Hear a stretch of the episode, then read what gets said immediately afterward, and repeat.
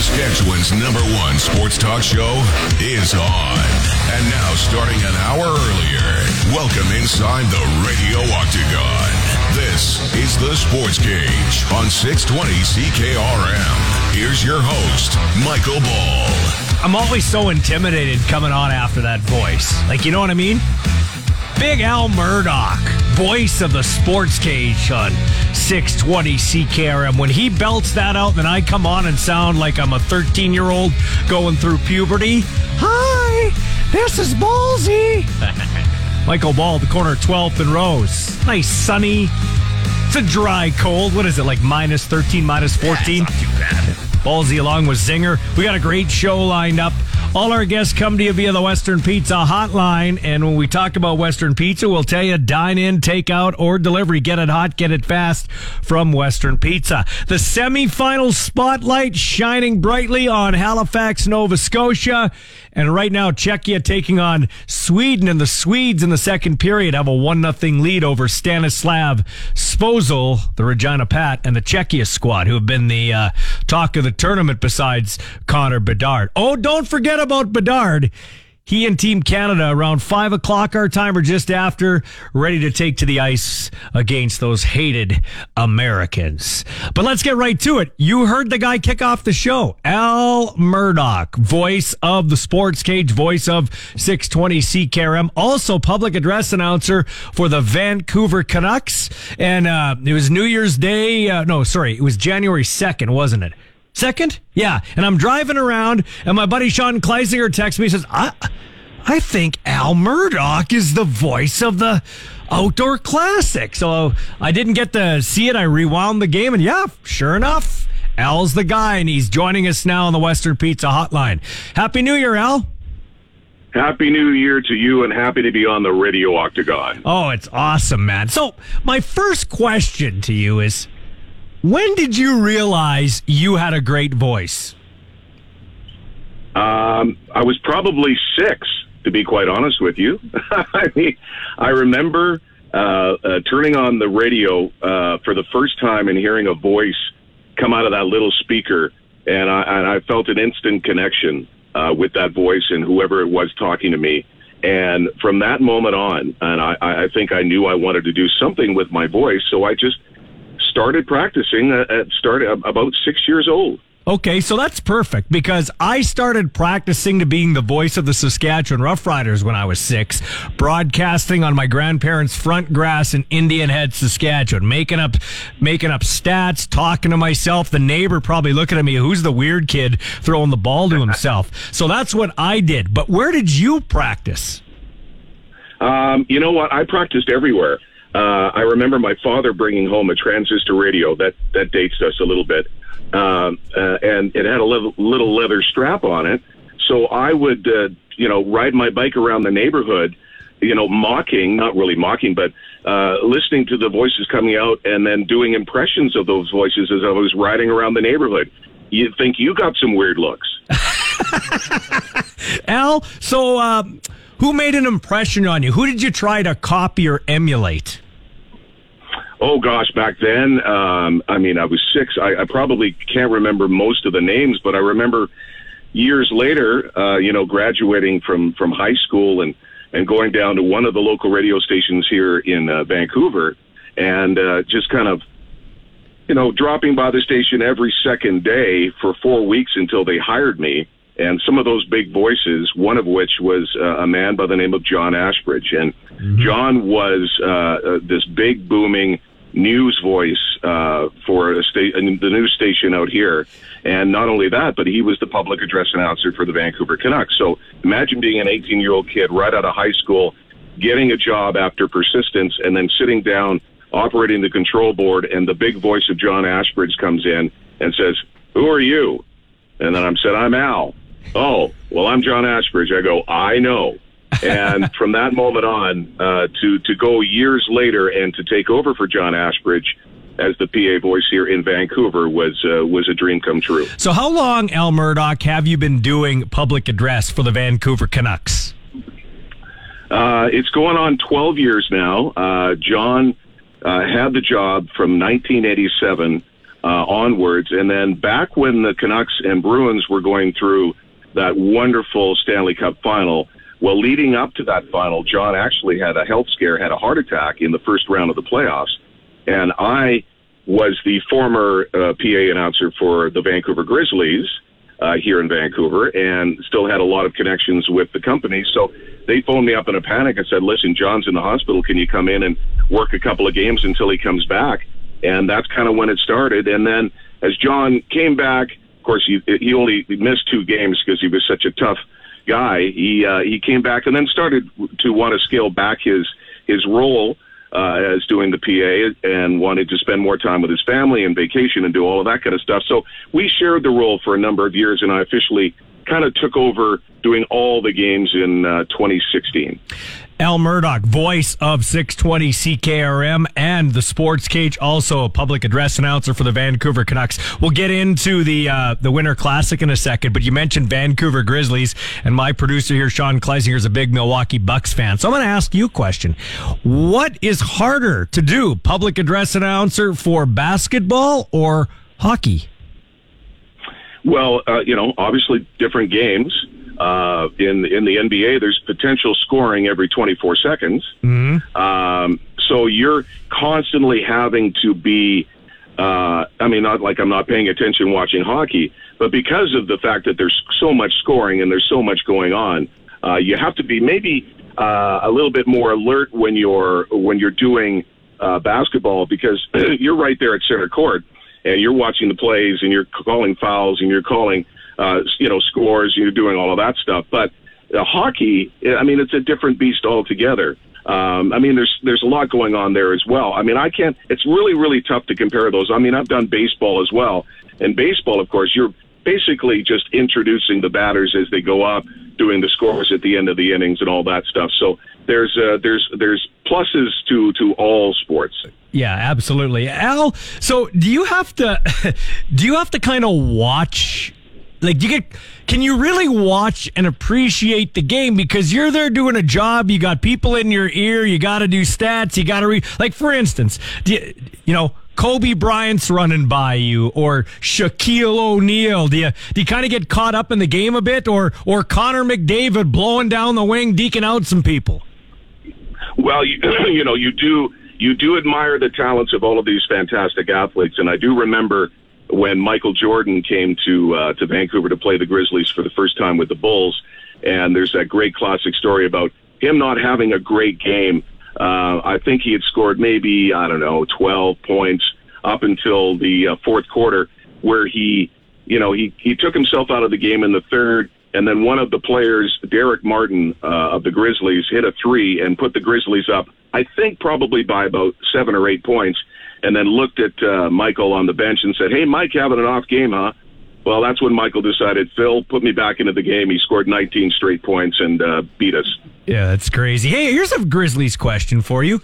If Vince Carter goes to the Vancouver Grizzlies and not the Toronto Raptors, are the Grizzlies still in the NBA? You know what? That's yeah, that's a tough one. Um, you know, Vince Carter was such a, you know a, a guy that affected uh, the game in itself so much, and of course helped Toronto. But you know, at the time we came in at the same time. Uh, you know, we took Bryant Big Country Reeves. Mm-hmm. Uh, you know, they they took different players, but you got to remember the size of the city that we are compared to Toronto the, the the amount of money that they had behind them to keep that franchise going, franchise going through the lean years.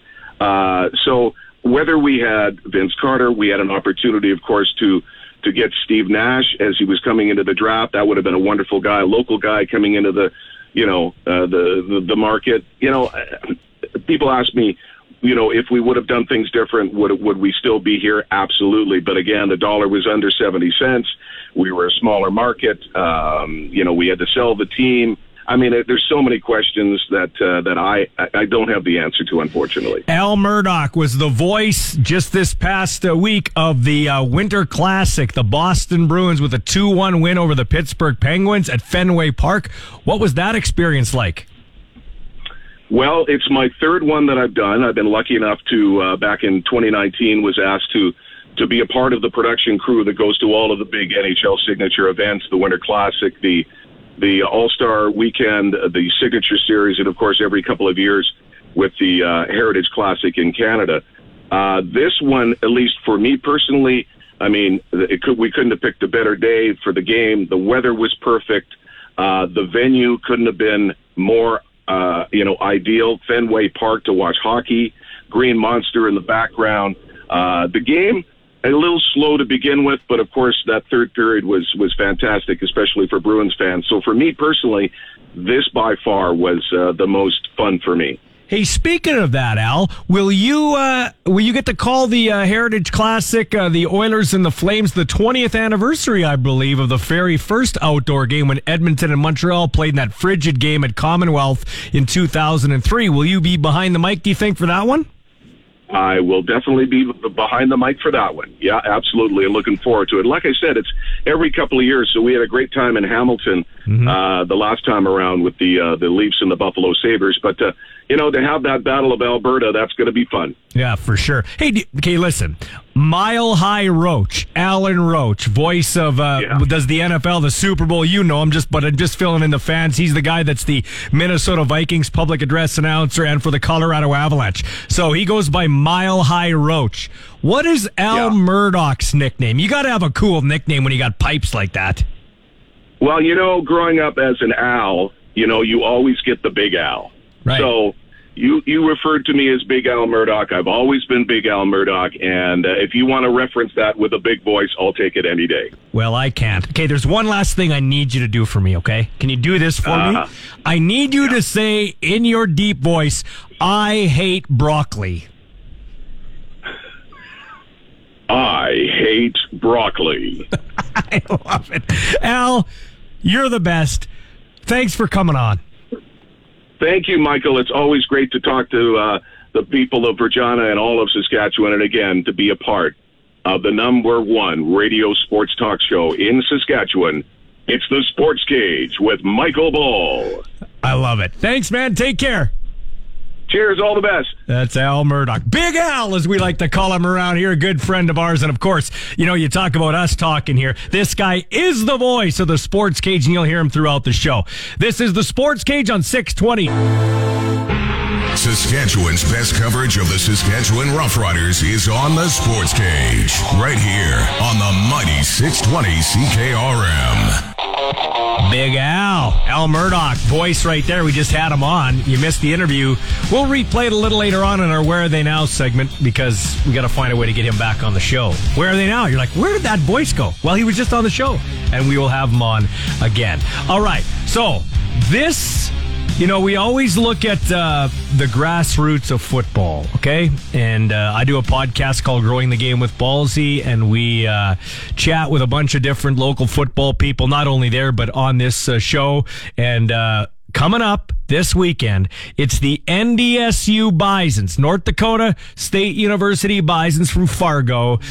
Yeah, boo. Taking on the South Dakota State University Jackrabbits. Boo! Because my kid plays at UND. I can't like either team, but I do cheer for SDSU when UND is out because there are two Regina kids on the team. Ethan Vibert, offensive backup offensive lineman, backup center. He actually played in a game this year and got hurt.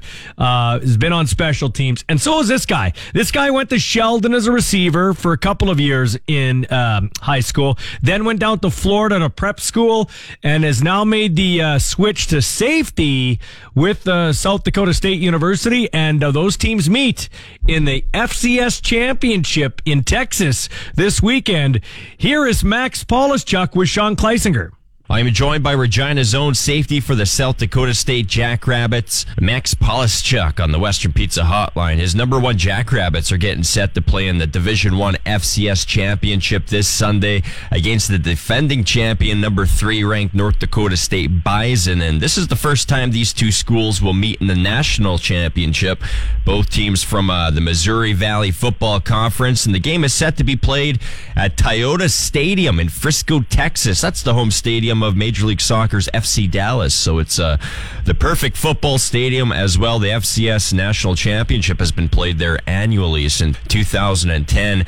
Max, thanks for carving out a few minutes of your time. I'm assuming it's a busy week for yourself. Oh yeah, it's uh, it's pretty busy, but thank you for having me. Yeah, there's no doubt about it. Thanks for joining us. Uh, Brookings, South Dakota, uh, one of the biggest names in WWE history, was born in Brookings. A little bit of trivia. Oh really? Yeah, the best interviewer in the history of pro wrestling, Mean Gene Okerlund, was born in Brookings, South Dakota. He passed away a few years ago, but uh, he was inducted into the Hall of Fame a few years ago. So there's some knowledge for you. It won't help you win the national championship this weekend, but you can uh, stump your teammates on some trivia with that one. Wow. Yeah, Max Polischuk. Before we talk national championship, I'd be remiss if I didn't ask you what was uh, going through your mind on Monday night while Damar Hamlin was uh, down on the field. You know, I'm asking someone in yourself who puts his body on the line just like Hamlin does. What kind of emotion did Monday stir up for yourself? Uh, it was first and foremost like a just a tragic uh, like incident.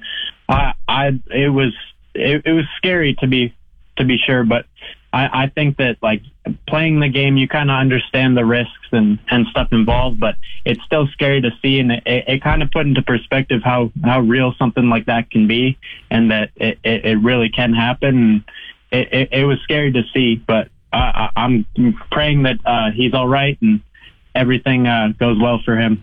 Yeah. Have you ever been in a situation, maybe not quite like that, but a situation where you've seen uh, one of your teammates or one of uh, the players from the opposing team be carried off the field? I have in uh, the provincial championship back in Canada against uh, Bishop James Mahoney in Saskatoon. Uh, one of our players had went down, uh, and he was out on the field, and he had to get carted off in in that game.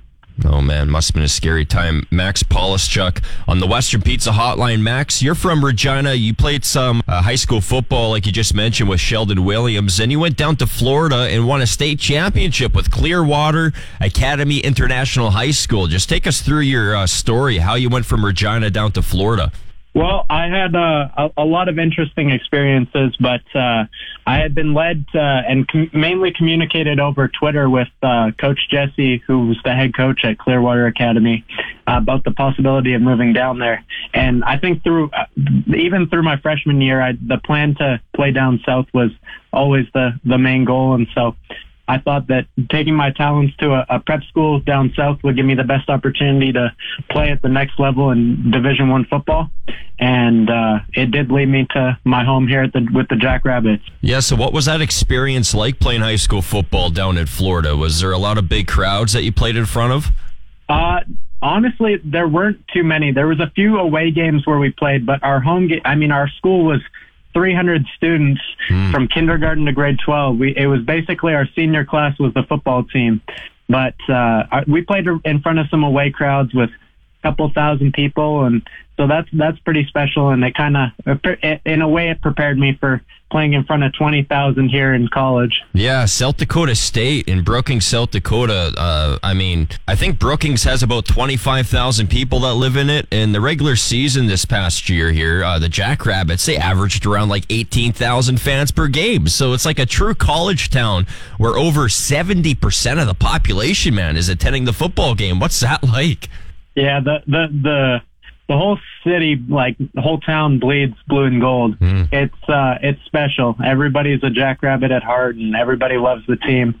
You everywhere you go, if it's breakfast and like everybody's got their jackrabbit gear on, it's a proud town for sure. It kind of sounds like Friday Night Lights with uh, Mike Winchell and Boobie Miles down there in yeah. Odessa, Texas. So you guys defeated Delaware, Holy Cross, and Montana State on the way to reaching Sunday's final.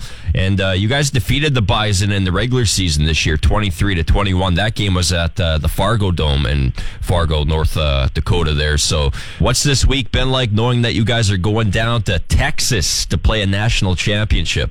Well, I mean, the the main goal is just to keep all our routines the same, and uh, it, it it isn't just any other game, but to go in with the confidence that we can win. Like the last game was close and the Bison are a tough opponent. It's a rivalry game. It'll always be a, a good one, but I think we've we've prepared really well, and we believe that the game's won with our preparation, and I think we've won so far. Your team, the South Dakota State Jackrabbits, your only loss of the season came in week one, way back in week one, and it was against the Big Ten's Iowa Hawkeyes. I think seven to three was the final, and then since then, 13 straight wins for you guys. So, uh, very impressive streak you've been on. Michael Ball was saying this once that Ethan Ball, his son, he plays for North Dakota Fighting Hawks and he played in Lincoln, Nebraska, and he had just one moment where he was kind of just sitting back there in the secondary. The sun was kind of glistening off his visor, and he thought to himself, "Man, I can't believe I'm playing in Nebraska right now."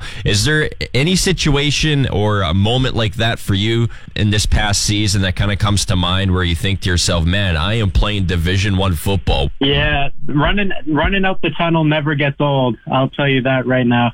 Yeah. It, it's just where you're ready to go, and then through the smoke, and you see twenty thousand people all on their feet and cheering, and the student section straight out from the the tunnel. It's pretty awesome to see a whole group of people all cheering for you and what you're doing, and taking time out their day to see you play. Yeah, well, we'll be cheering for you on Sunday, my friend. Regina Zone, we're proud of you, and. uh We'll be wearing the blue and gold on Sunday. There's no doubt about it. Hoping that you guys bring home the FCS uh, Division One championship against those North Dakota State Bison. We don't like the Bison around here, so uh, we're cheering for the Jackrabbits on Sunday. Max Polischuk, thank you for uh, joining us on the Western Pizza Hotline, and good luck on Sunday. Yeah, thank you for. The Sports Cage is your locker room pass. We're talking riders on Saskatchewan Sports Radio, 620 CKRM.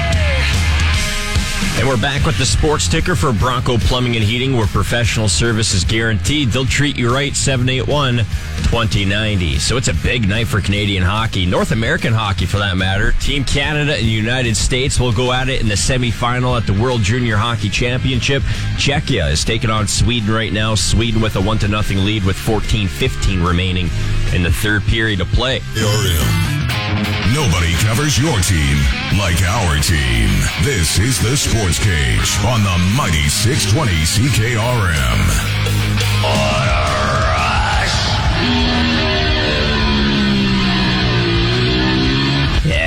Your Saskatchewan Rush report. Voice of the Saskatchewan Rush on TSN, ESPN, and the Rush Radio Network. Cody Jansen with us. Hey, happy to be here. Always down to talk some Rush lacrosse. Let's go. Let's talk some lacrosse, man. And our fan base here in Regina, we love lacrosse, but maybe we're not quite as familiar as the fan base up in Saskatoon. And, well, I guess that's for obvious reasons because the Rush play in Saskatoon. So maybe just fill in the Regina fan base on how Cody Jansen got to be where he is, the voice of the Saskatchewan Rush? Well, as someone who grew up south of Swift Current, I know a little bit about not having lacrosse as one of the main sports in the area. So it, it was really something that wasn't easy to get into as a kid where hockey really dominated in southern Saskatchewan. But as I got older, I got to see some of my cousins out in Alberta playing the game fell in love with it, obviously. Anyone who's been to a game or seen it knows that it's just pure 60 minutes of excitement. So I knew it was always something I wanted to get into once I got into the media side of the world and being able to call a lot of games, you know, in the Rocky Mountain Lacrosse League and such led to a couple of opportunities.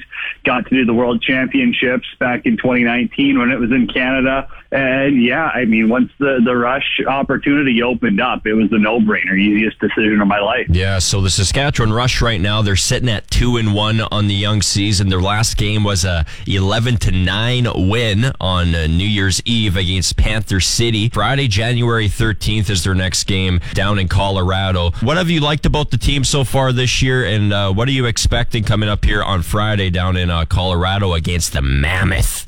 Super weird start to the season. The schedule has been all over the place. Rush have been dealing with injuries since the preseason. So to say it's a rocky start is probably an understatement. But again, you open it up with a huge win at home over Colorado. Then you go down to San Diego, you know, six days later you play 50 great minutes and you have a 10 minute collapse and it ends up costing you against the best or, you know, one of the best mm. teams on paper in the league.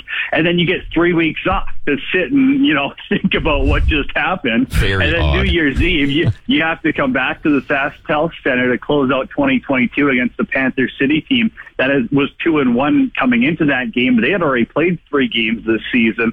So that's not an easy task against a Tracey Kelusky slide. That's, you know, they're, they're a gritty team. No, there's no free space on the bingo card when you're playing Panther City. So that was a hard gutted out win at home. And now you've got the Colorado Mammoth coming up who, yeah, you embarrassed them in your home opener. You beat them 18 to six, the defending champions.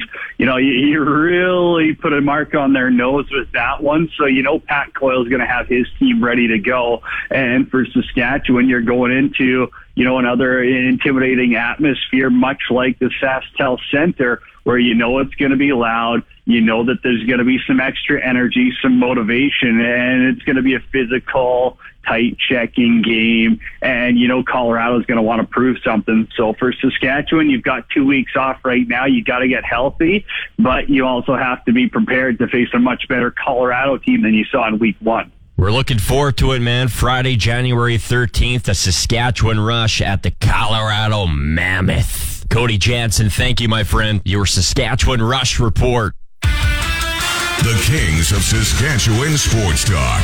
This is the Sports Cage on 620 CKRM.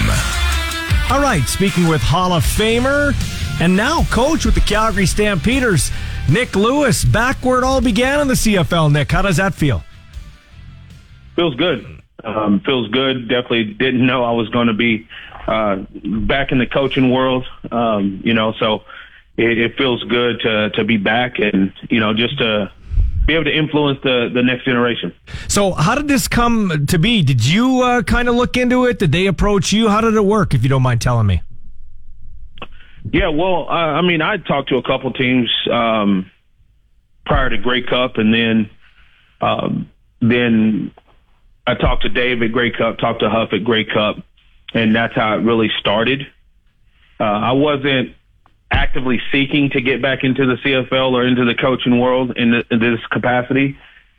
Uh, you know, I've been I've been enjoying my time training kids here in Sask. I've been enjoying my time uh, training or uh, coaching with the Sask Selects.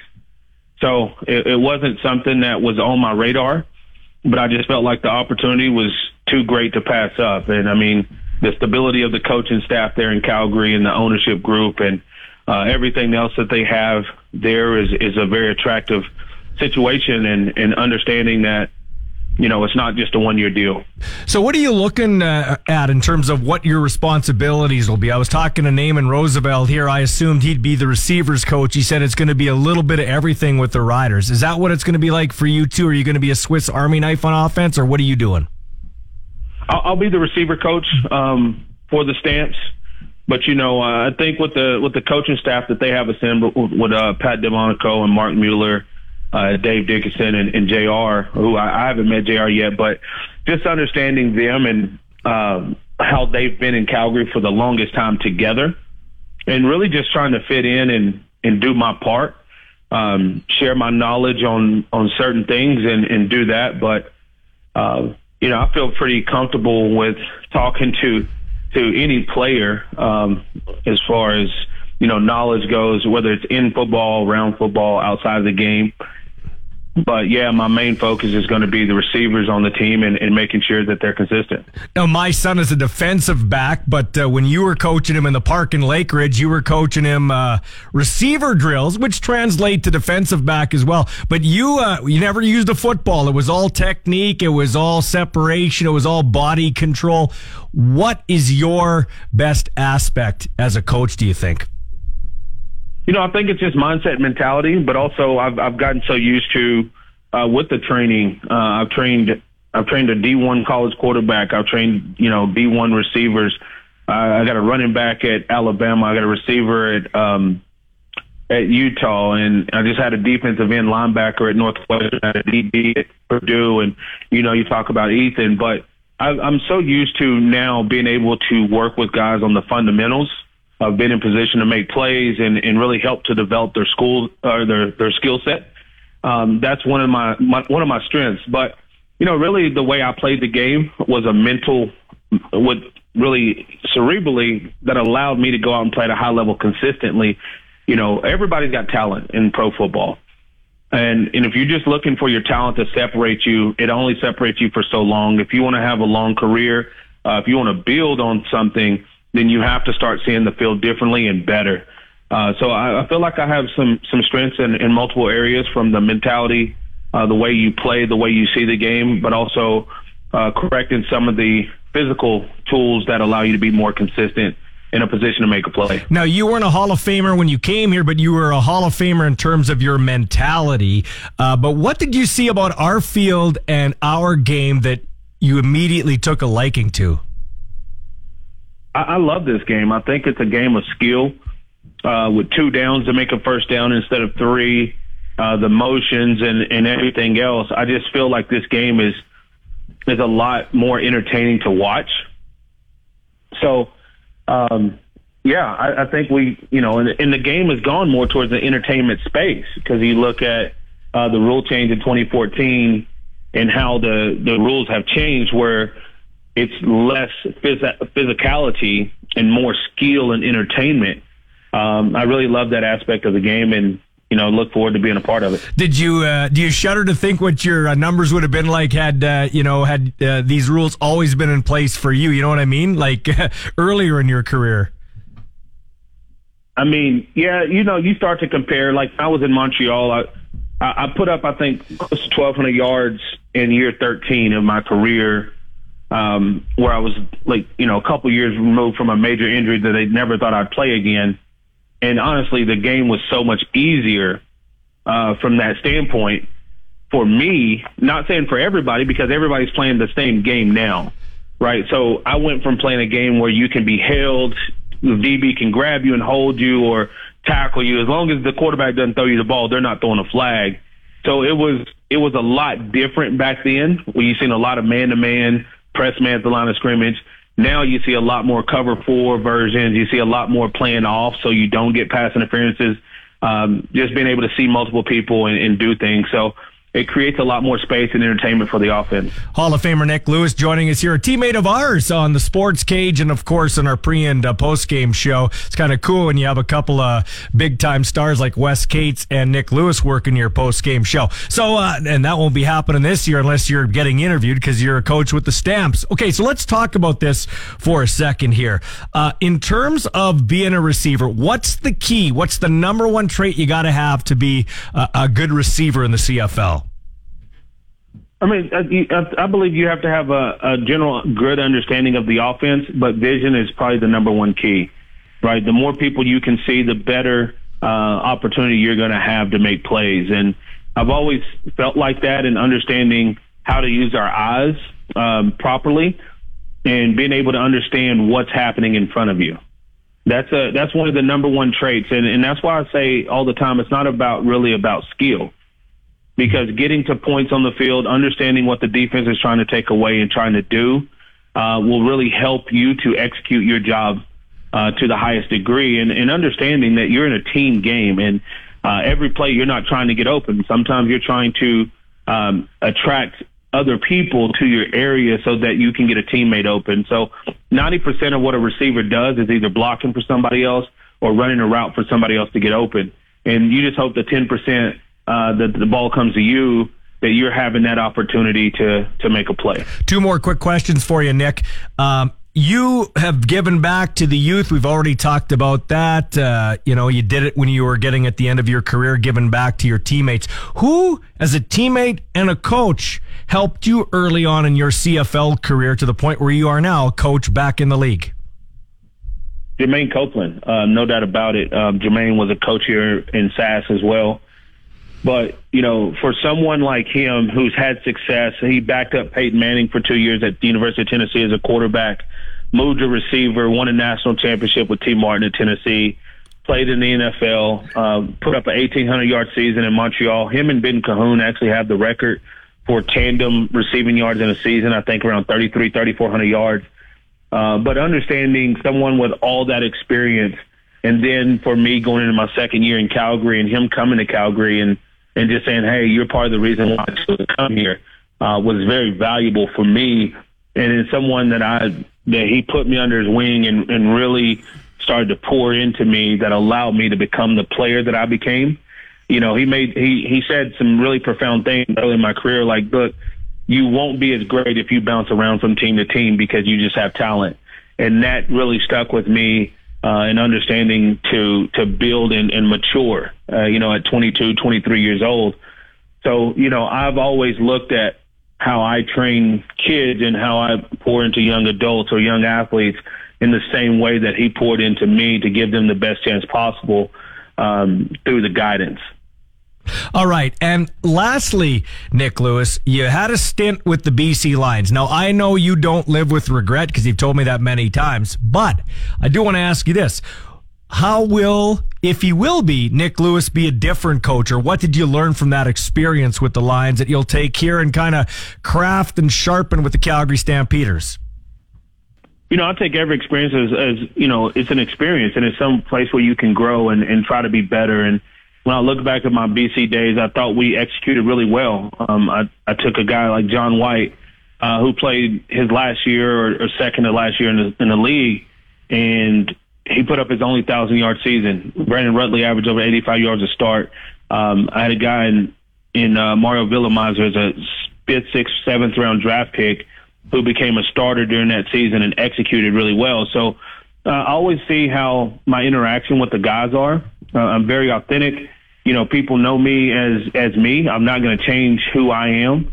Uh, but at the same time, they understand what I expect. It's a high level, but I'm also willing to be able to be that person that I'm passionate about you personally. To me, there's a lot of coaches that are, are passionate about winning and they only care about you to the capacity of winning. I'm passionate about you as a person and I'm passionate about being able to go out and win together uh, because it means so much more. And, you know, not everybody will make the team and not everybody will end their careers the way they want to end them or start them the way they want to start them. Uh, but anything that I can do to assist them, that's that's where I want to be. The CFL's better when Nik Lewis is in it, and he is again as an assistant coach, the receivers coach with the Calgary Stampeders. Thanks for your time, my friend. And Facebook. Where Saskatchewan sports fans come to talk. This is the Sports Cage on Sports Radio 620 CKRM. All right, time now to catch up with the voice of the Regina Pats, Dante DeCaria on the Western Pizza Hotline. A happy New Year to you, Dante. Uh, thanks for taking my call.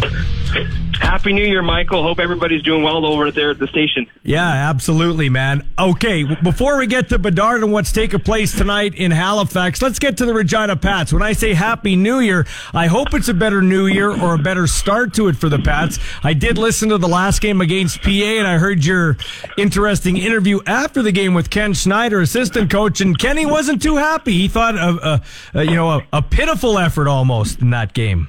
You know what, Michael? As I'm sure most of us around the community of Regina, the coaching staff, the players, and the media know Ken Schneider. You know that he's one of the most positive and nicest guys you'll ever meet, and I think it says a lot with how disappointed he was after that. I mean, you're talking about a guy who always tries to find a positive in something, and he said, to be quite frank, on the radio that there was no positive. There was really nothing to say in terms of what the Pats did well in that hockey game they're going to have an opportunity to bounce back tonight against Brandon, and let's hope they do that. So, uh, Dante, a trade was made. The Pats get a couple of late round picks, one in 23, one in 2025. I think it's a fourth and a sixth rounder, respectively, for goalie Matthew Kieper. Just your thoughts on the trade. Well, I think it's really important that they got a high fourth round pick. That fourth round pick belongs uh, through the Edmonton Oil Kings, which was then traded to Kamloops, and now Kamloops has traded it to Regina. And the reason why that that high fourth round pick is important was because you can't just get a sixth round pick. You need you know, a higher pick. And yes, it's a mid round pick, but it's a higher pick because Edmonton is one of the, the last place teams in the WHL. So it's going to be, say, a pick within the top five of the fourth round, so that's important. As far as the trade goes, though, I mean, it, it really seems like that the Pats had made a decision on who their goaltending tandem was not just this year, but next year as well. So it's going to be Drew Sim, as John Paddock spoke to the media yesterday, said very well could be Drew Sim as the overage goalie next year, and Kelton Pine as an 18-year-old backup. And then when Sim's done, Pine will be the at 19 at least. That's what the coaching staff and the management staff projects. So that kind of left Matthew Kieper on the outside looking in. And, you know, this is a really good opportunity for Matthew. He was highly touted out of the 2019 draft. He pick of the Pats, one of the highest goalies drafted in that draft. And he has an opportunity to play on a Memorial Cup team, be the backup goaltender behind Ernst in Kamloops. Really happy to see what Matthew Kieper could do because it, things weren't just working out here with the Pats. I mean, his numbers weren't great. It seems like he was maybe lacking a little bit of confidence uh, was having a difficult time keeping the puck out of his net. I think his last three games before he got traded, he had given up like 23 goals against. So I'm really happy to see Matthew potentially have a you know nice change of scenery and a bounce back season for him. This is Dante DeCaria, voice of your Regina Pats. Pats and the Brandon Wheat Kings tonight pregame show at 6:35. Dante, I'm going to put you on the spot. Give me three Regina Pats New Year's resolutions. What are three things you want to see from this team uh, to improve what they look like going forward? I think they're going to need more well-rounded scoring. I mean, this team has relied upon five players to put the puck in the net. Long we've seen the struggles that they've had without Connor Bedard and Stanislav Svozil. They're going to need guys like Sam Aremba, Braxton Whitehead, Zane Rowan, you know, some of those bottom six guys to kind of step up and put the puck in the back of the net. Maybe some more consistent play from some of those players up front as well. So I think they're going to be more well-rounded scoring. Another thing, I mean, they've given up the fifth most goals against this season, and that's similar to where they were last year. Yes, the save percentage from Drew Sim has gone up, but his goals against average is well over three. He's facing way too many shots, and the Pats are giving up too many goals against. So the goals against and the shot differential needs to come down a lot if this Pats team wants to make a run at things in the playoffs. That's my second point. My third point would also just, um, you know, find a way to, to win games when you're not necessarily playing at your best, but also find a way, you know, to win hockey games when, say, special teams isn't going right. And I'm not saying the Regina Pats haven't done this. We saw them do that Friday night against Prince Albert. They snuck out a huge two points with an overtime victory. But I think I just want to see that a little bit more from this team in the second half. Now, obviously, they might not even have to do that kind of stuff when they have guys like Connor Bedard and Stanislav Svozil back, but I would say those are probably the three New Year's resolutions for this team. All right, and Dante, you mentioned two names right there, Svozil and, of course, uh, Connor Bedard. Uh, of course, having a great tourney with Czechia and Bedard. I mean, you see him every night. You see him at practice. He's otherworldly. You've said before you're running out of ways to describe him. One thing that struck me in this tournament, and maybe not a surprise to you, but to me and to other folks I've talked to in the hockey community, his playmaking ability. He's turned into quite a playmaker yeah. at this tourney. No, he's got a great eye for the game. And I just think it's because he's such a student of the game, but he's also like he's found different ways to kind of upgrade his or sharpen his toolbox. And what I mean by that is if you look at the overtime winner that he scored the other night against Slovakia, he faked a shot, which is why he was able to drag his way around three defenders and put the puck in the back of the net. If you notice on that goal, when he does that little toe drag, he's often going to shoot the puck. That's what he does time and time again. And I'm sure that's something that was talked about with the coaching staff in their video sessions before the game. So the defenseman's thinking, okay, he's going to shoot, which is why he went down on one knee, which allowed him to then drag his way around the defender and then go to the back end. When you think he's a shoot first guy, all of a sudden he's going to drive to the net. Just when you think he's a shoot first guy, he's able to dish the puck no luck behind his back, whatever you want to call it, to somebody on the open slot, and then he puts the puck in the back of the net. I think what makes him so special is that teams will key on on him on his shot, and then he's able to do something else. And I think that's why his playmaking ability has shown so much with his 13 assists this tournament, which is the most by a Canadian at the World Juniors as well. He shattered all the records. And I think a lot of that has to do with just he focuses in on what teams are looking at him and what they're going, what he's going to do, and then finding a way to kind of get around that. So, like he knows that teams are always on his shot, and so if if he feels that they're keen in on his shot and they have two guys in front of him blocking the shot, he's just going to pass the puck to the guy that's open. It's the same thing that Michael Jordan used to do when he played basketball or Kobe Bryant. You want to double team me? Okay, I'm just going to dish it off, right? So it's kind of that kind of that that same mentality, I guess. Uh, and you've seen him enough to probably snicker when you hear the commentators say, and not snicker disrespectfully, but when you hear people say, okay, yeah, you've scored against Germany and Austria. Let's see what you do oh. against the big boys. Uh, it drives me up the wall because what about Peter Forsberg when he scored 10 points against Japan? That record still stands. Like, what about that? Yeah. Right? Like, everyone has to play these teams. But I also brought up on the broadcast the other night with Nathan, I asked, okay, take Germany and put them in the WHL how good are they? Are they, you know, a top 10 team in the league? Are they a top five team? Are they one of the best teams? I would say if you take all the best players, junior players from Germany, the Western Hockey League, they would probably fare pretty well. Maybe they wouldn't be as good as Winnipeg per se, but they would probably be a pretty good team, right? So you should ask yourself this: Why isn't he doing this in the WHL? Right? Yeah. Like, why hasn't he never scored seven points in the game in this league? Why has he never scored at the pace that he's scoring at in this league? He's averaging two points per game here in Regina. He's averaging four and a half with Canada at the World Juniors. Ask yourself that. Yeah, that's interesting. And lastly, you raised a good point, Dante. How do you think, through your eyes from the broadcast booth covering this league for the last couple of years, but in particular this year, how do you think the Winnipeg Ice would fare at a tournament like this? Just the way they're playing this year. I've actually thought about it quite a bit, and I don't know if I know the key answer because it's really tough to say, but they would probably be better than, say, Latvia, say, maybe in Austria. I mean, Austria had one major junior player, and he plays for the Ottawa 67s. He's a point of game player. Uh, is a fantastic hockey player, but that's just one guy. You know, Germany had some other key players as well. I'm not really entirely sure how they yeah, I would say Winnipeg would be one of the top teams, maybe better than those bottom seed teams. They wouldn't be better than Slovakia. I don't think they'd be better than Czech. I don't think they'd be better than Sweden, but they would probably be as good as, say, Austria, Germany, like better than those teams, but I just wouldn't put them up against like the top five. Have a good call, my friend. I appreciate your time. Thank you so much, Michael. We'll have the pregame show at 635 with that guy Dante DeCaria from Brandon. Pat's back here Friday against Seattle. World Juniors, 53 seconds to go. Face off to the blocker side of the Swedish goalie. Sweden leading 1-0 over Czechia. Looking to uh, go to the final against either Canada or the U.S. That game faces off at 5.30 our time. Connor Bedard, all the rage. Check this out, Zinger. This is interesting as we talk about... Oh, they scored. Czechia just scored. Cutting Czechia just ties the game. Oh, let's go. So Stanislav Svozil of the Pats is still alive. Check this out, uh, Zinger. This is uh, real interesting. Now, we know that John Paddock has answered it many times and he blew a gasket in Kamloops when he is asked about it. But the Windsor Spitfires are making another run. The Western Conference champions in the OHL made two trades. One trade, their general manager, Bill uh, Bowler, acquired defenseman and Sudbury Wolves captain Jacob Holmes for five draft picks.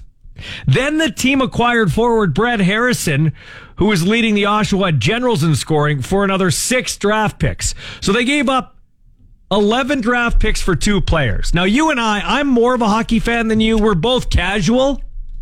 Have you ever heard of any of those guys? No. So just I'm sure they're great gentlemen, but I've never heard of them. so just based on that alone, everybody knows who Connor Bedard is at this tournament. A phenom, first overall pick. How many draft picks and capital could John Paddock get by dealing away Connor Bedard? Probably a new arena, and uh, I don't know, man. You, I, I know he has said the kid doesn't want to be Like- traded, and I'll take John at face value. I think he's a decent and honest guy. But if the Pats went to Bedard and said, "Listen, we need to replenish the shelves," I'm sure Bedard would do him a solid and waive his quote unquote no trade clause. The Pats don't want to trade him because it's important to have it announced at the draft that he's from the Regina Pats. That, and I'm still wondering, is Sean Semple in it for the long haul with the Pats? Because if he's not, who cares? I'm just going to keep Bedard and uh, see where the chips fall after this season. But 11 draft picks for two players. Bedard could get you a whole league and a rink and probably a free booster juice for life. Hot dogs for life at the Brandt Center. This is the Sports Cage on 620. C- 620 CKRM is proud to be the official radio partner of the Saskatchewan Roughriders and your home for the hottest sports talk anywhere. This is the Sports Cage with your host, Michael Ball. Oh, buckle up. Hour two of the show underway. New and improved Sports Cage 3 to 6, Monday to Friday. Michael Ball here. Sean Kleisinger, my outstanding producer and sidekick on the other side. Sweden and Czechia in overtime after Czechia scored late on a goal by Juracek on a point blast from the left point from the right shot defenseman. We're playing three on three hockey. Zinger, I like this. To I like three on three for overtime, even in the playoffs. But this might be the worst three on three I've ever seen. They're gassed. It's like they ate a bunch of cheeseburgers in commercial break. It's like move. five minutes in here and they can't do anything. Sweden's had the best chances. I don't even think Czechia has had uh, any great chances. The one thing I would like to see changed on three on three though is when you bring the puck in, you have to keep it in. You can't you can't willingly take it out of the zone hmm. or the other team gets it. I don't know how you police that. I, but I love five on five overtime and like yeah, but you're Cup like, playoffs. you know what? You should be the 50 year old guy, and I should be the 30 year old because you like all the old stuff. You don't like anything new. Oh, yeah, it's true. You're a traditionalist. I I'm kind of somewhere in the middle. All right, so we got uh, Bill Wilms, the veteran junior hockey broadcaster, over 2,000 games called out west, predominantly with the Vancouver Giants. And on Shaw, he will join us here before the bottom of the hour. But uh, yeah, we're watching this one. Four and a half to go in overtime in Halifax. Czechia and Sweden still to come tonight. It's Canada versus the United States. I have a bad feeling about that Canadian game. I kind of have got a bad feeling feeling in your belly like I Yeah, do that some- we're going to end up losing this hockey game Some- tonight. somebody else or a couple of other people besides a guy named Connor Bedard have to show up. All our guests come to you via the Western Pizza Hotline. Dine in, take out, or delivery. Get it hot, get it fast from Western Pizza. Near scoring chance there for Sweden. They've carried the play in terms of scoring chances here in this overtime period. Okay, Zinger, I've got something here. This is purely hypothetical. And you can weigh in too on any of the topics 93662 it's uh, 62 it's our text line. Looking at the rider schedule. Uh, let's let's uh, before free agency, before we even have a definite quarterback, let's uh, pull out our sports cage CFL crystal ball and let's predict let's predict the Riders' regular season record with Bo Levi Mitchell as the quarterback or other. Okay, Okay. Because we don't have a starting quarterback per se right now. But we do have a schedule. Nation. We do have a schedule, and I've got it right in front of us. So here we go. Bo Levi Mitchell is our. Now we'll save Bo to the end. Okay. Let's go other. Okay. So that could be Trevor Harris, McLeod Bethel Thompson, maybe Cody Fajardo back, Dane Evans. If Bo stays in Hamilton, they probably have to get rid of Dane. I'm sure the Riders would be in on that. So here we go. Riders open up. It's guaranteed win night, according to Victor Cui in Edmonton. Um, in Edmonton, they haven't won in almost, well, it's two full seasons there, home games.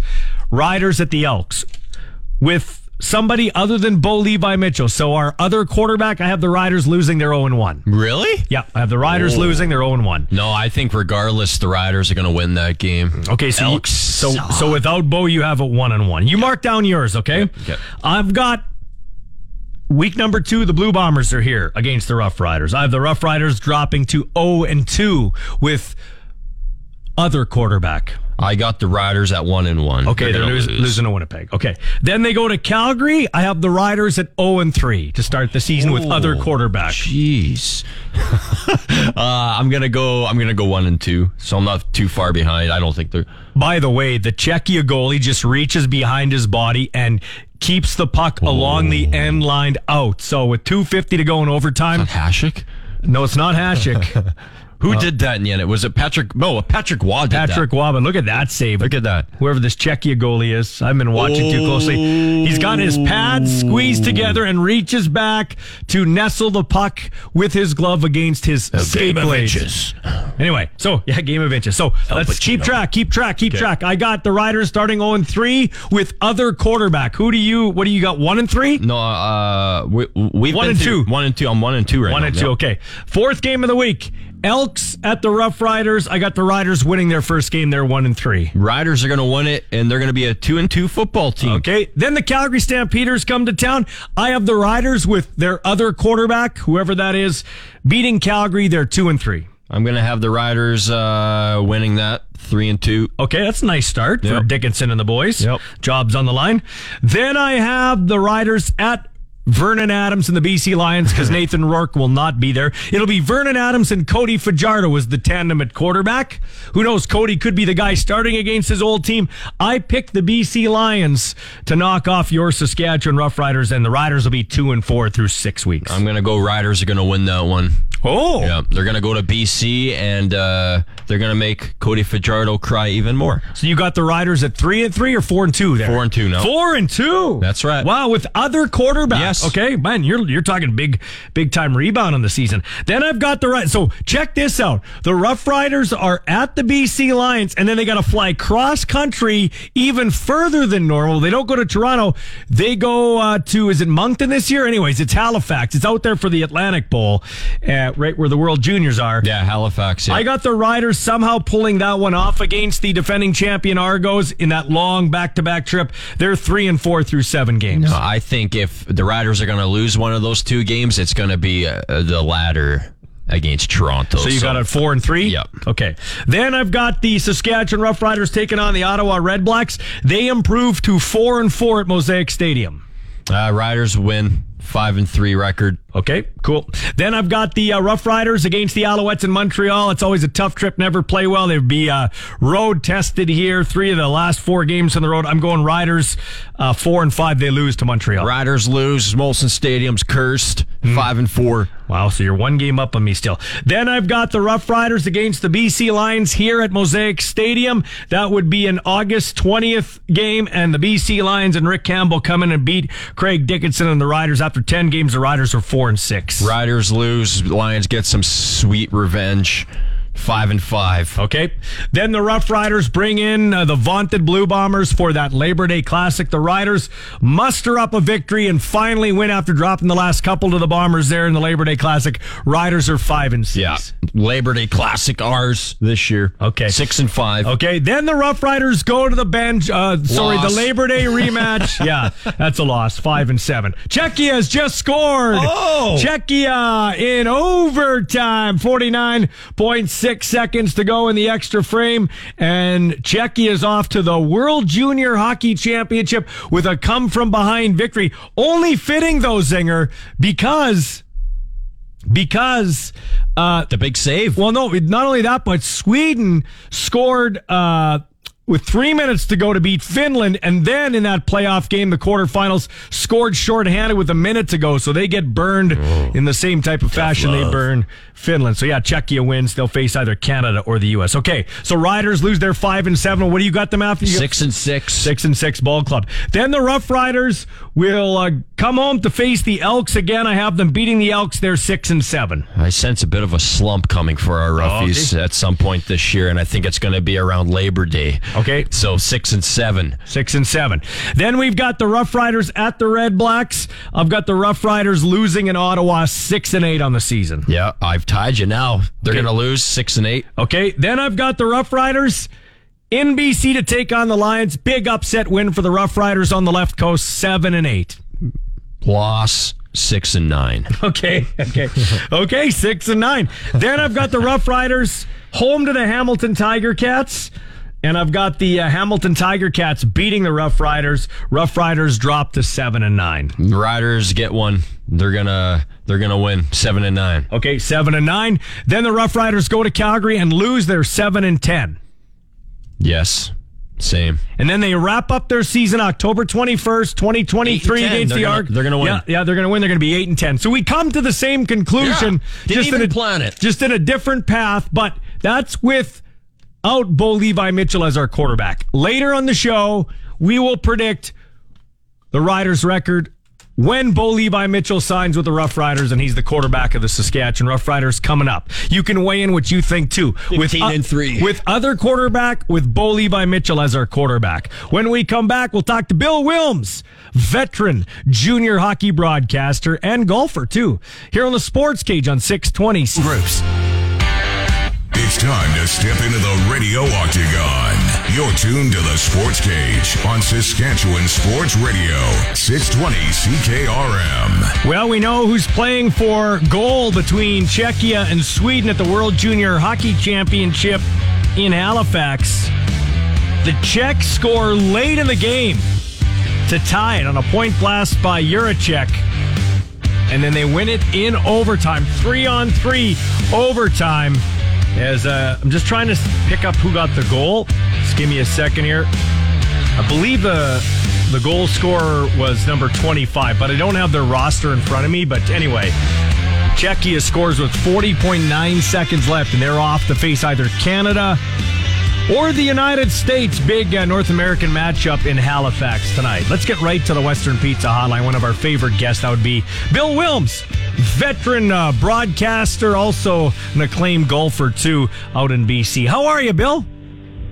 Oh, I'm good, thanks. Uh, yeah, uh, played a little golf a couple days ago, and uh, off to the U.S. tomorrow for games in Tri City Yeah. on Friday night and Spokane on Saturday. And it's uh, unfortunate or fortunate that uh, we will not see uh, Tom Suchanek, the guy that just did such a great job for Czechia and goal for the Tri City Americans Friday night. But Wow. maybe it's good for us. What a save he made, squeezing the pads and uh, reaching behind like a Patrick Waugh type to keep that puck out with the glove behind him. What a, yeah, I mean, Czechia. I, I mean, I'm not definitely into hockey like you. I'm probably into football like you're into hockey and vice versa. But I will tell you what, man, this Czechia team is for real. I thought that first game Canada was hot dogging, and I, I that's I, that's why I kind of thought Canada lost. But no, no, no, I was wrong. Czechia's got a good team.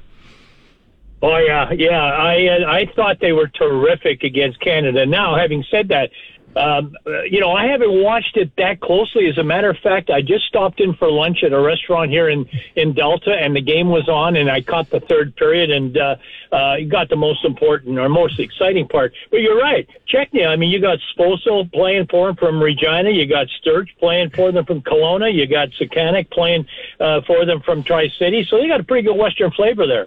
Hey, I asked Dante to carry a voice of the Regina Pats, this. How do you think the powerhouse Winnipeg Ice team would do in a tournament like this? How, how, how do you think they'd be better than a Germany, a Latvia, an Austria, just the Winnipeg Ice team itself? Well, the Winnipeg Ice team this year, I would say, would be pretty equal, probably even better uh, than the teams you mentioned. Uh, be honest with you, too, you know, I have zero interest in watching uh, 10-1 games and 11-2 Oh. games, uh, you know, in the World Junior Tournament. It, it's actually turned me off to be, Bill, you know, Bill, honest with you. Thank God for saying that, because you're a, because you are you are more wise to this game than me. But that's what I said. Don't call this a world championship when you're letting teams like Austria and Germany. Like, sorry, just give me the six best teams, and those other guys can play in a tournament before. I agree with you. Uh, I- it's like seriously, I won't. I won't dignify those games with with two minutes of watching. Uh, finally, finally, this year, there's been some uncertainty. There's been some unpredictability. There's been some upsets, and it's made it a lot more fun watching. But uh, yeah, the Winnipeg guys. There's probably one or two other. That Seattle team. You know, would be would be pretty good in this too. But you know, when you get to the elite teams, they just have so many outstanding, strong players. But the the Austrias, the Germanys, the Latvias, no. Um, I would rather see. To your point, you nailed it. Make the teams make the teams less, uh, you know, less numbers and go for it. So, uh, Bill Wilms, uh, when I when I look at this tournament now, I know why Russia's not in it. I get it. It's Putin. It's all that crap. Okay, I don't want to bring politics into this, but I, that's another reason why I'm not really into this because Russia's not there. Canada, Russia, Canada, and the states. To me, it's not true hockey gold. No, it isn't. Uh, there's there's no question about it. Uh, you you can't camouflage that in any way. Uh, the best in the world are are not here. Uh, when you just take the Russian team out of that, I don't know about you, but for me there was so much intrigue every time they played. Didn't you know? Certainly that Russia against the U.S. or Russia and Canada was was almost must watching for me, but. Um, and I get it too, the politics behind it. I understand all that. And you know what? I still don't know how the draft works uh, coming up, the NHL draft, uh, vis-a-vis, um, Mm-hmm. you know, Russian players. So I, I'm not even completely familiar with that, but uh, it, it feels that part is missing. But, you know, with the Canada-U.S. game coming up, finally, I think, uh, I think there's some, some intrigue there. It's I, I think that rivalry is is back as a non. And, and the other thing too, the two World Junior Championships that close together. You know, uh, less than a year apart. I think took away from it a little bit. But you know, I, I am interested in Canada, U.S. These guys could play ball hockey at four o'clock in the morning in a parking lot, and the intensity would be great. That we know that. Yeah. So I'm looking forward to that. But uh, And Bedard, you know, other but- than that, it- it's tough. Bedard always rises to the occasion in the big games. He doesn't shrink; he rises. I'm interested to see what he does tonight. Yeah, I mean, really, you watching this guy play. We I watched the one period in Vancouver when I was calling the game, and I and you know I'd seen enough. If I was a scout, I'd say I've seen everything I need to see. Um, you know, his play, he plays like his stuff. His his moves are computer generated. Um, you know, it's like he sees a game from 50 rows up. I, I don't I don't quite understand how he can honestly be that good when he's got the puck. And there's what? Anytime you got the puck, in all honesty, there's probably 10 different places you can put it in the offensive zone. And uh, he finds the one, the right one most of the time. Yeah. It's it's bizarre. He's always poised to shoot. You know that. Now uh, the three on three goal the other night, I think you know, like I guess like an onion. You know, there you see another layer of of his ability to beat guys one on one. And I often wonder, uh, honestly, you know, are the guys on the other teams wanting to check him, or are they kind of tempted to ask him for an autograph? I, I don't know. Yeah. Uh, so, Bill, um, when you're looking at this, uh, when you're looking at this season coming into the second half, what are you looking for in terms of teams or performances in the Western Hockey League? Well, obviously, the most intriguing part is the January 10th trade deadline. Uh, you know, who are going to bu- be buyers, who are going to be sellers. Uh, obviously, I'm, you know, uh, I've said three things you have to do to be successful at any serious level of hockey, and that's you got to draft well, you got to develop well, and you got to trade well. Well, now the GMs are on the spot. Who's going to make the kind of moves that are necessary to make you know make any kind of a run for it? Uh, it's going to be interesting. Uh, you know, Kamloops just picked up your Regina Pat, I guess backup goaltender, the the Yeah. Kieper kid, didn't yeah, he? yeah, they did. Well, hey, that- hey, see- I got you for a minute here, Bill. So I'm going to ask you this because you talk trades and it's perfect. Ties in perfectly. Windsor just traded 11 draft picks, five for one guy, six for another guy, and they aren't named Connor Bedard. The Pats have said Bedard's not going anywhere, but I, oh, how do you miss out on this asset? Well, first of all, he's got to want to be traded. He's got to ask to be traded. Um, and I'm not so sure, to be honest with you. Uh, you know, the climb up the mountain. I'm not sure what the Memorial Cup would mean to him. Uh, you know, with likely two World Junior Championships. But if he doesn't want to be moved, uh, John can't move him. Yeah. Uh, it's going to be interesting to see because 11, you could set your team up for a long time. Uh, John obviously snapped in Kamloops when asked. He said, listen, we're not trading him. And hey, Pat fans should get out and watch him and Stanislav Svozil because he's now in the World Juniors. And so he, they're representing the Pats well. Bill, we'll have you on again. Safe travels. I always love talking to you, my friend. Anytime, buddy. Thanks for calling me. That's Bill Wilms, and actually, it's my fault. I caught him out of order here. When- I'm so frazzled by this show. I'm I'm ahead of the game. I was supposed to have Mike Thomas on here, but he'll be coming up after 4:30 in the 4:30 news. This is the Sports Cage on 620. Weyburn. And your sports ticker for Bronco Plumbing and Heating, where professional service is guaranteed. They'll treat you right. 781 2090. Well, the first semifinal is in the books. Czechia beat Sweden 2 to 1 the final. It was a Jiri Kulich with the game winner in overtime for Czechia. So uh, they will play the winner of the United States and Canada. Puck drop for that one about uh, just under an hour away. We'll keep you updated for as long as we can here on anybody else.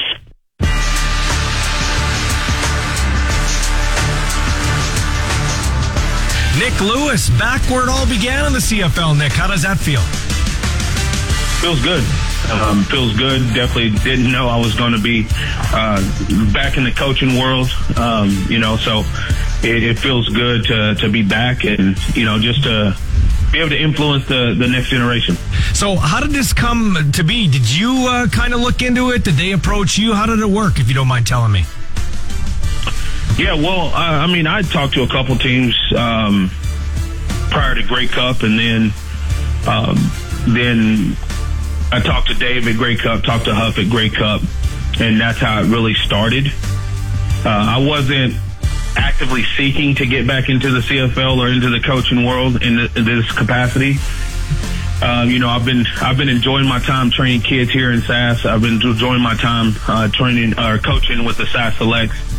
So it, it wasn't something that was on my radar, but I just felt like the opportunity was too great to pass up. And I mean, the stability of the coaching staff there in Calgary and the ownership group and uh, everything else that they have there is, is a very attractive situation and, and understanding that you know, it's not just a one year deal. So, what are you looking uh, at in terms of what your responsibilities will be? I was talking to Naaman Roosevelt here. I assumed he'd be the receivers coach. He said it's going to be a little bit of everything with the Riders. Is that what it's going to be like for you, too? Are you going to be a Swiss Army knife on offense, or what are you doing? I'll, I'll be the receiver coach um, for the Stamps. But you know, uh, I think with the with the coaching staff that they have assembled with, with uh, Pat DelMonaco and Marc Mueller, uh, Dave Dickenson and, and Jr., who I, I, haven't met Jr. yet, but just understanding them and um, how they've been in Calgary for the longest time together, and really just trying to fit in and and do my part, um, share my knowledge on on certain things and and do that, but. Uh, you know, I feel pretty comfortable with talking to to any player um, as far as you know knowledge goes, whether it's in football, around football, outside of the game. But yeah, my main focus is going to be the receivers on the team and, and, making sure that they're consistent.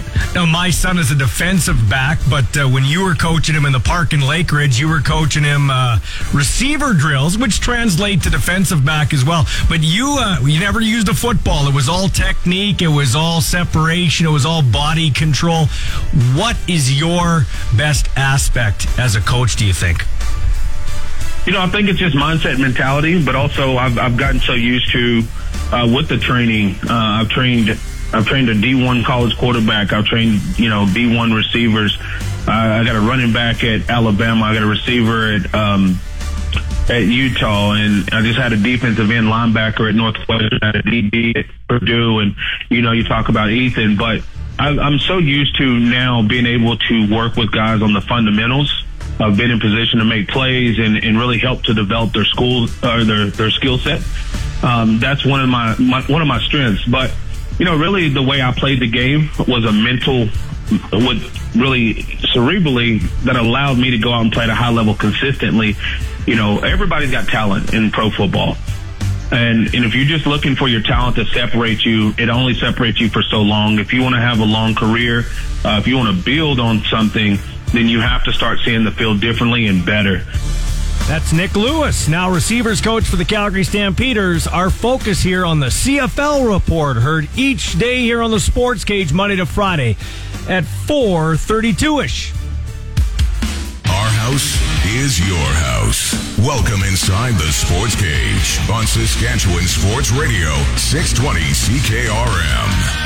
From one receiver to another, let's head out in the Western Pizza Hotline. Dine in, takeout, or delivery. Get it hot, get it fast from Western Pizza. This guy played receiver for the U of R Rams.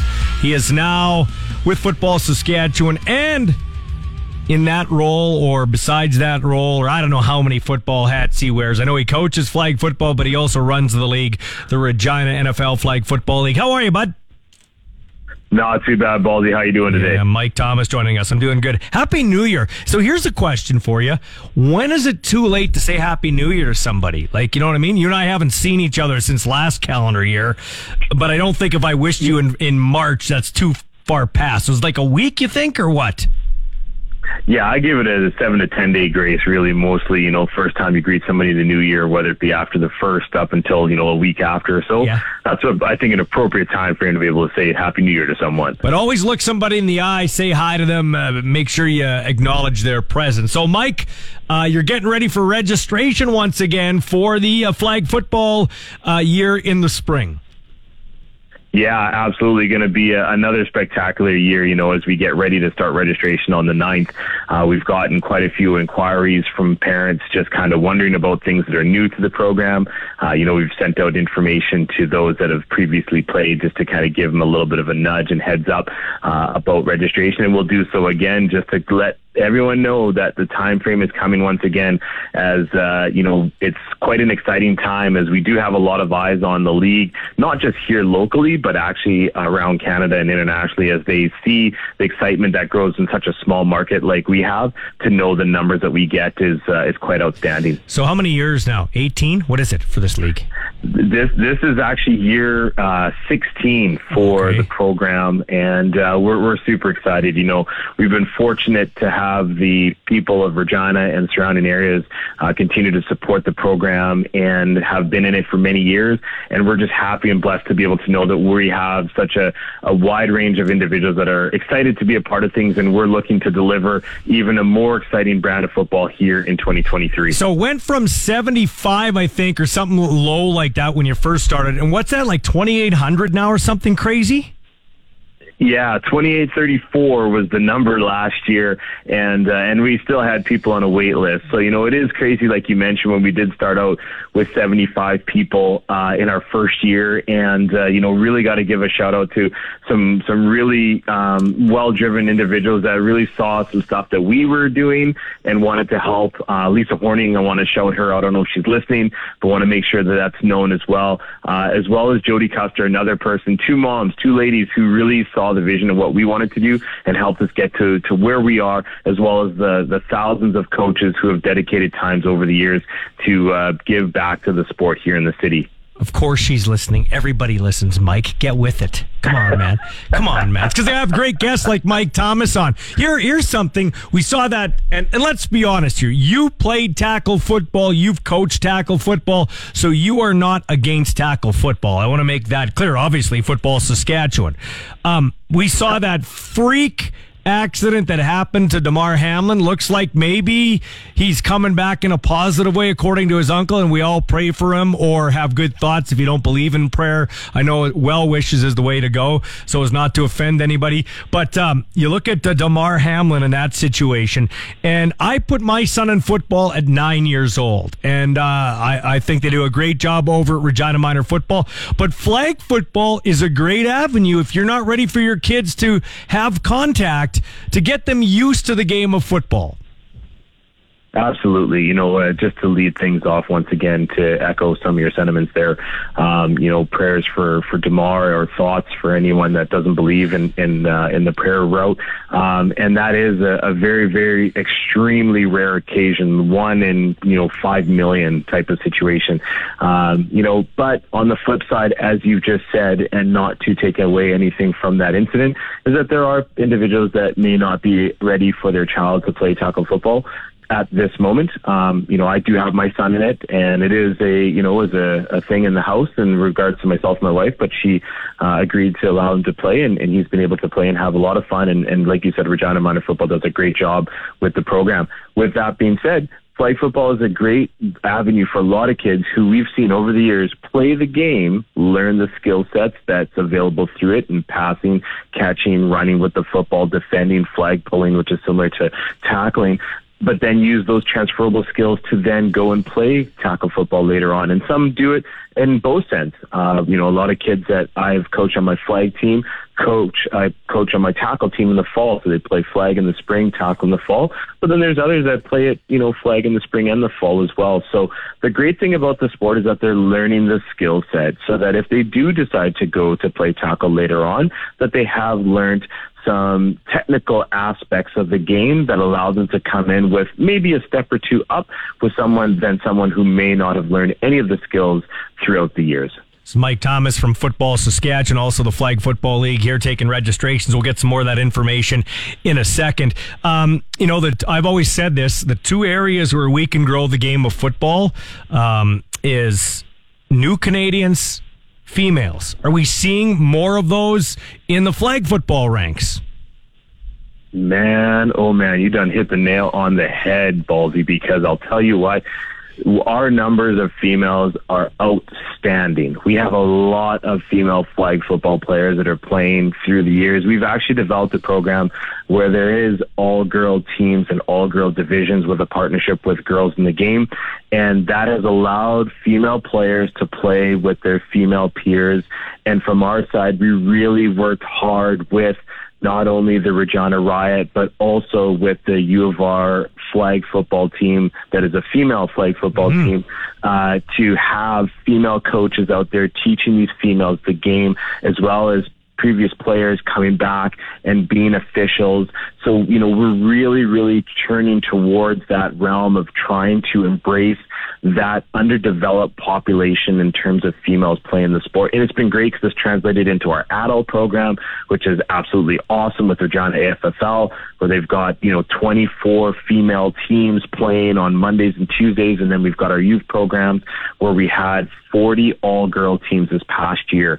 And to lead into the next segment, which is our new Canadians, that's been a, a really big goal of ours to help those new Canadians that have come to Saskatchewan some obviously, as you know, that would have came over from Ukraine, um, ones that are from within the Regina Open Door Society, but then also just people within a neighborhood. Um, I'm up in Lakeridge, not too far from yourself, and you know we are practicing in the park, and we see some new Canadians walk around.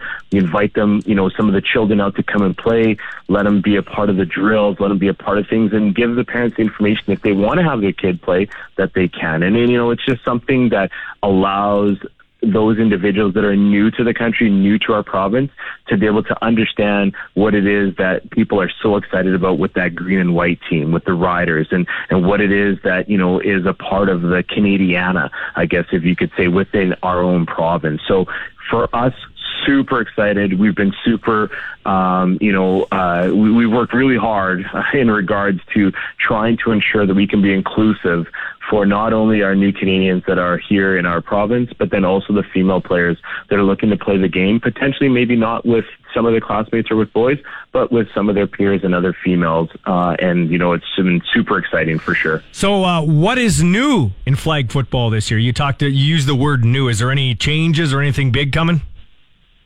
Um, well, you know what? I can't let the cat out the ah. bag, but you know we've got we, we've been working quite extensively with the NFL Canada group and also with the NFL Flag US group in regards to some uh, new programs and some new um, initiatives, I guess we could say, that we're going to be looking to bring down to our province here, but then specifically here in Regina, um, potentially some key appearances. Uh, so it's uh, looking to have an exciting spring for sure, uh, and would be uh, super happy to be able to share it with all of those that are part of our league, but then also anyone that is a uh, just an onlooker, spectator, or supporter of our program. And uh, so, uh, in terms of our league, where does it rank North American wide in terms of popularity?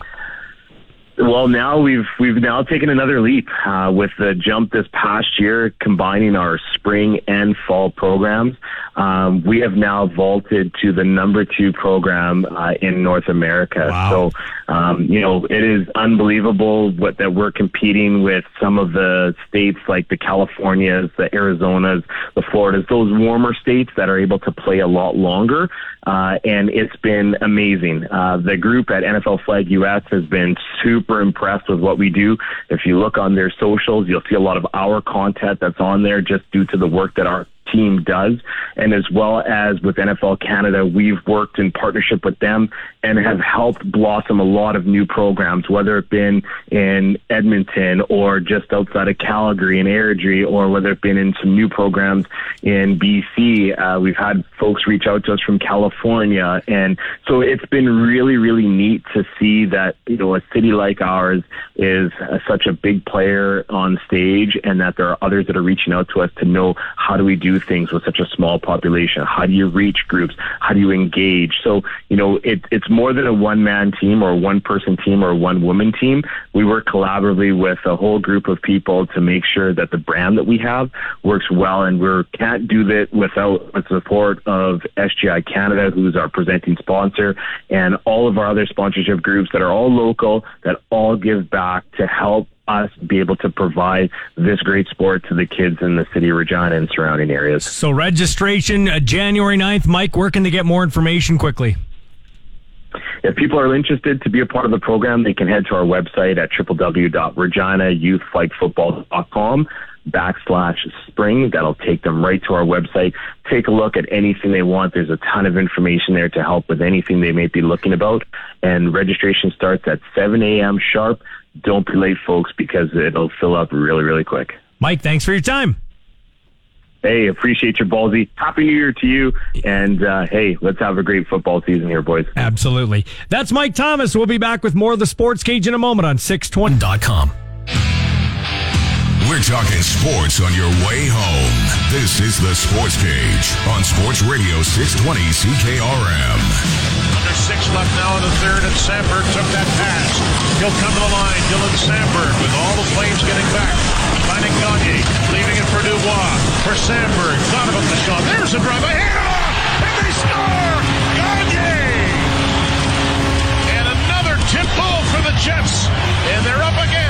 It's three to two. And 3 to 2 went on to be the final score. The Winnipeg Jets defeat the Calgary Flames last night. Sam Gagne with the game winner, his seventh goal of the season. So Winnipeg with the big win in the All Canadian matchup. Gagne, today's Sports Cage clutch performer for Nick Service in Emerald Park. Your local Massey Ferguson Challenger, Rogator Gleaner, and Fendt dealer. You can give them a call at 781 1077. And you can text us 936 6262. That's our uh, text line. And uh, you can weigh in on the topics of the day, like Czechia beating Sweden in overtime, scored late, and then won it late in the three on three overtime to uh, go to the uh, World Junior Hockey Championship final against either Canada or the U.S. They take to the ice in about uh, 40 minutes' time in Halifax. Uh, some other uh, news and notes. We will tell you that. Um, what else did I want to? Oh, Troy Vincent, head of the NFL Players Association, hasn't ruled out a delay in the Buffalo New England game either because of the Bills, right? Obviously, there's still a lot of thoughts and prayers and their mind on their fallen teammate, Damar Hamlin, who, according to accounts from his uncle, is improving, still on a ventilator, but uh, using it less, apparently. Mm. BC Lions have released all star defensive back Loucheiz Purifoy. They've parted ways with him, so that's interesting. I thought he had a great year last year for the BC that's Lions. Weird. So it is kind of weird, but we got rid of him too after um, having a great year. I wonder if sometimes the juice isn't worth the squeeze, as I like to say. Um, let us get to this. New Year's resolutions three New Year's resolutions for the Saskatchewan Rough Riders. I got mine. Okay, I've got mine. Uh, you go with yours first. All Your right. resolutions. Number three, for me, no more off the field problems. That's number three for me. No drama. No more drama, please. Okay. No more drama class. Uh, number two, get a quarterback. Mm-hmm. And number one is be Canada's team again. We were taken away. We don't even play on Canada Day this year, mm. man. The Winnipeg Blue Bombers play on Canada Day. We're it's time to beat the Bombers and beat Canada's team. But again. whenever they need us for Canada's team, because they need us at the uh, at the Atlantic Canada game again, yeah, so we're yeah. going back to Halifax. Yeah, whenever they need us, they give us a call, huh? I see you. Yeah, you I see, see, you, league office. You see me. You know we're. You that's know, mine. Winnipeg's the team, but actually it's Saskatchewan that's the team. Okay, here's mine. Number three. We started the season you know, we're looking pretty good. We beat Hamilton. Okay. Not bad. Not bad. Then we win our second game of the year and we're 2 0 at home. Then we beat Ottawa. We're 3 0 at home, but uh, uh, what's his name? Marino pulls that thing on Masoli, the whole flexing thing. And then our team went down the tubes. We didn't win another home game, Singer. We were three and six at Mosaic Stadium. Three and six. We lost six games in a row on home turf in every way imaginable. We're going to win against Winnipeg. But then Duke Williams shoots his mouth off. Um, Coach Maas calls a, a, pass play instead of a couple of running plays. We lose. Uh, Nathan Rourke plays otherworldly, beats us. I mean, we found ways. We had the COVID game lost to the Argos. So defend. If we're Canada's team, we got to defend Canada's turf, Mosaic Stadium.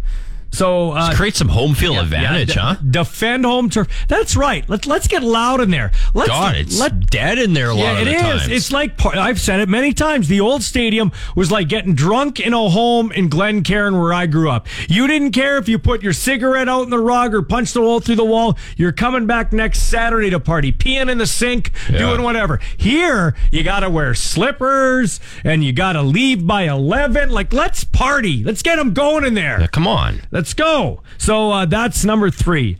Number two, I don't know if it's the chicken first or the egg. Mm. The quarterback is your most important position. So you got to find out who your quarterback's going to be.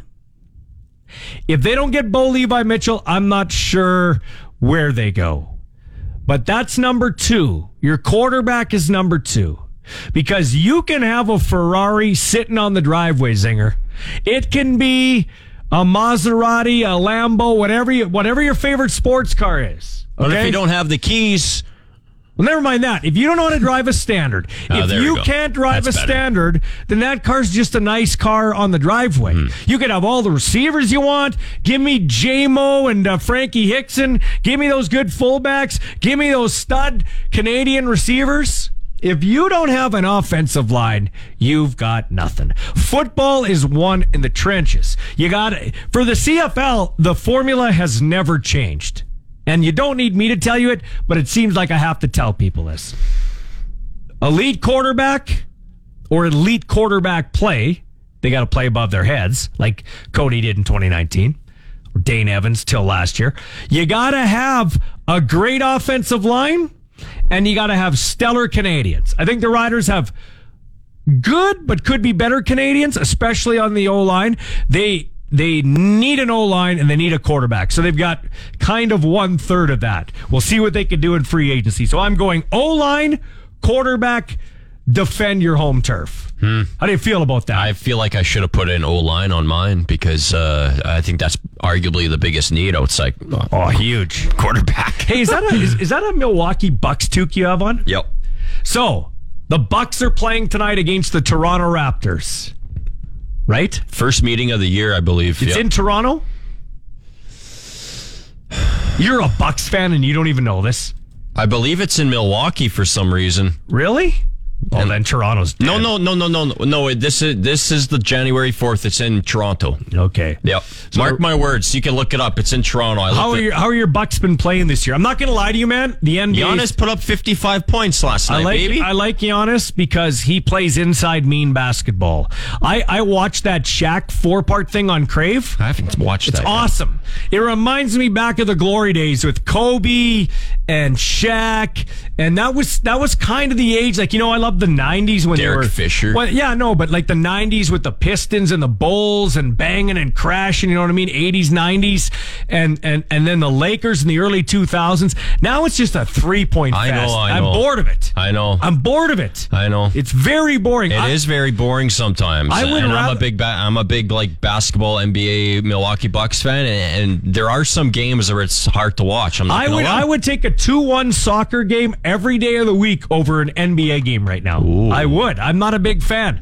Not a big fan. I've lost interest in the Lakers. Not a big LeBron fan. Can't wait till he retires. I say the Bucks by ten tonight. Bucks are going to beat the Raptors. There's no doubt. Although if you know the last couple of years, the Raptors have kind of had the Bucks number for some reason, but uh, I don't think that's going You'll to be be, the case watching tonight. it. You'll be ordering some Western pizza watching that, won't you? I'll be I'll be operating the Pats Oh! game, but you better believe that I'm going to be ordering something in to eat here And have the game on the TV. Western Pizza's coming, Yeah. and and the basketball game will be on TV. No, the hockey game will not be. I'm going to be watching the Bucks.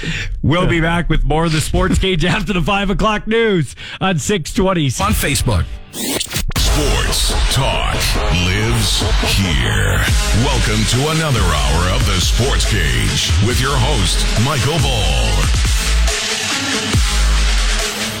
All right, welcome back to the Sports Cage. One of our great guests is Mike Kelly from the NHL Network. How are you today, Mike? Happy New Year, by the way. Hey, happy New Year to you too. I'm good. Talk about how insane Connor Bedard is. Sometimes stats lie and are overrated. Not in this case. No, I mean this guy.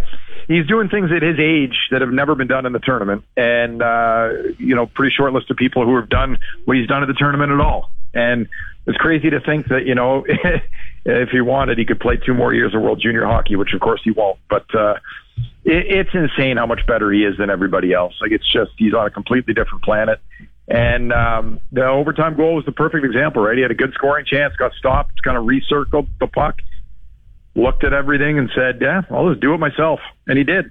Um, so it's crazy. I think the one thing maybe that you know flies a little under the radar with him, everybody's focused so much on a shot, and he's got a shot that's better than most NHL players already, which is wi- wild to think about. Crazy. His playmaking ability is so good, is so good, and that, that's what makes him such a threat, right? Is that he's got great vision. Um, he can find guys in great areas, and you have to respect the shot because it's already top end NHL caliber. So, who would you compare him to? I've asked a lot of smart hockey people. You'd be in that category. Who do you compare him to? If you're trying to, I know it's tough to project because he's seven. He is. You just said it. He's 17 years old. He took his mom's Rav uh, not that long ago to go to go get his license. I mean, that's how young this guy is. Okay, he told me that. So, serious. Who would you compare him to though in the NHL, or who do you project him to be like? Yeah, you know what? I think he's a bit of a mixed bag of current guys, but I heard one person put it really well, and uh, that was Craig Button, and um, he said like Steve Yzerman, and I, I thought, you know what? That's that's really good. I think because um, again, he, he can score and he will score 50 goals in the NHL at some point. Maybe not before long. Who knows? Um, but he can have just as many and, and certainly more assists. He, he's, like I said, as good a playmaker, if not better, as he is a scorer. And that's what makes him such a dangerous player. Like he's not, uh, you look at some of the premier goal scorers, Ovechkin, Matthews, you know, they, they, they score as well as anybody, um, in the league for sure. His playmaking is so far ahead, uh, of, of guys like that though. So, um, I thought the Yzerman comparison was a really good one. And, you know, current players today, maybe once he's a few years into his career, we'll say, you know what? Nobody in the league has his blend of pure goal scoring and playmaking ability. Although Connor McDavid's kind of showing that he can score a ton too this year. Yeah, that, that is unthinkable. Switching to the other Connor. Like, uh, uh, how can you have Connor McDavid, Leon Draisaitl, and lose five games in a row on home ice, and you had uh, two goal leads in three of those games? Like, it, the Oilers are fun to watch, but they're very frustrating to watch too. Oh, no kidding. I mean, the, obviously the power play is huge for them. Connor and Leon are going to score a ton of points uh, as they always do. And I would be frustrated if I was an Oilers fan because you're thinking we've got these two players will be Hall of Famers, and Connor's going to go down as one of the best ever, and Leon is incredible in his own right. Um, and we're struggling to to get you know be in playoff spots. We're struggling to win playoff series, um, and, and you know not getting to see these guys go real deep too often. So it, it would be frustrating. Um, you know, I was looking at the, the calendar year 2022, and so that's the second half of last year and the first half of this year. Um, Jack Campbell, in terms of goals saved above expected, was was the bottom goalie in the NHL. Uh, and he certainly struggled this year. Stuart Skinner's had good spots, obviously, but he was pulled in his last game um, against Seattle, although I didn't think it was really so much his fault. But goaltending still a question mark with that team. Uh, five on five play still a question mark at times. You know, Ryan Nugent Hopkins is having such a good year. Um, I don't think he gets talked about enough, but missing Evander Kane is huge. Uh, he really solidifies the top six and balances a lot of things out for them. Um, so they, you know, they're they're still very much an imperfect team. They just happen to have arguably the two best players in the league. Hey, you talked about a guy there, Leon Draisaitl. Uh, you know, PA Raider. He wasn't impactful right away when he got to the NHL. Do you think Connor Bedard can be more impactful or will be than Leon Draisaitl? I know once again it's a. I'm not holding you to this uh, prediction, by the way. yeah, it's. I, I, if I had to guess, I'd say probably more impactful. Um, like I like I said, I mean Leon, and if you ask him, he'll tell you the best part of his game is his passing ability. Mm-hmm. Um, he he is an elite elite passer, arguably the best in the game. Um, and then you know he, he scored 50 goals in a season and and can put the puck in the net also. I again small sample and all that. It's hard to imagine Connor Bedard coming into the league next season and not scoring 25, 30, maybe more goals. And like I said, his playmaking ability is elite. So, um, you know, you try not to get too caught up in the hype of a small tournament, but we've seen what he's done in, uh, with Regina also. Um, mm-hmm. I, don't, I don't see how he doesn't step in right away and, and, be a very good player. This guy's a great follow at Mike Kelly, K E L L Y N H L, and of course at the NHL Network. Is there a guy in the league that doesn't get a lot of publicity that you really like to watch that kind of flies under the radar? I have one in mind that I watched on the weekend, but I want to get your thoughts first. In the NHL, yeah. Yeah. Um, well, I mentioned Nugent Hopkins. Uh, you know, he he got on the board last night too, and he came into the night tied for ninth in points with Ovechkin and Kaprizov. And if you take those three names and break the percentages down of who gets talked about the most, Nuge is probably, you know, 2% of that. So um, I, I think he's been great this year. Guys I like to watch. Um, that's a really good question. Um, Here's one for me, and I'll get your comment Yeah, on him, yeah. okay? Tage Thompson of the Buffalo Sabres. Like, yeah, I know you've talked about him on Twitter, and he's obviously, you're not the only one talking about him, but I watched him, uh, Buffalo in Boston, and for a big guy, he can dangle. It is wild. Um, so he shoots the puck harder than anybody. Um, it, there's there's stats that measure you know velocity of shots, and nobody touches 100 miles an hour more than he does. And we saw him score with that one timer in Ovi's, literally in Ovi's office last night in Washington. Um, and but the behind the back pass that he made in the Sabres' first goal, like that's that's the hands that you talk about.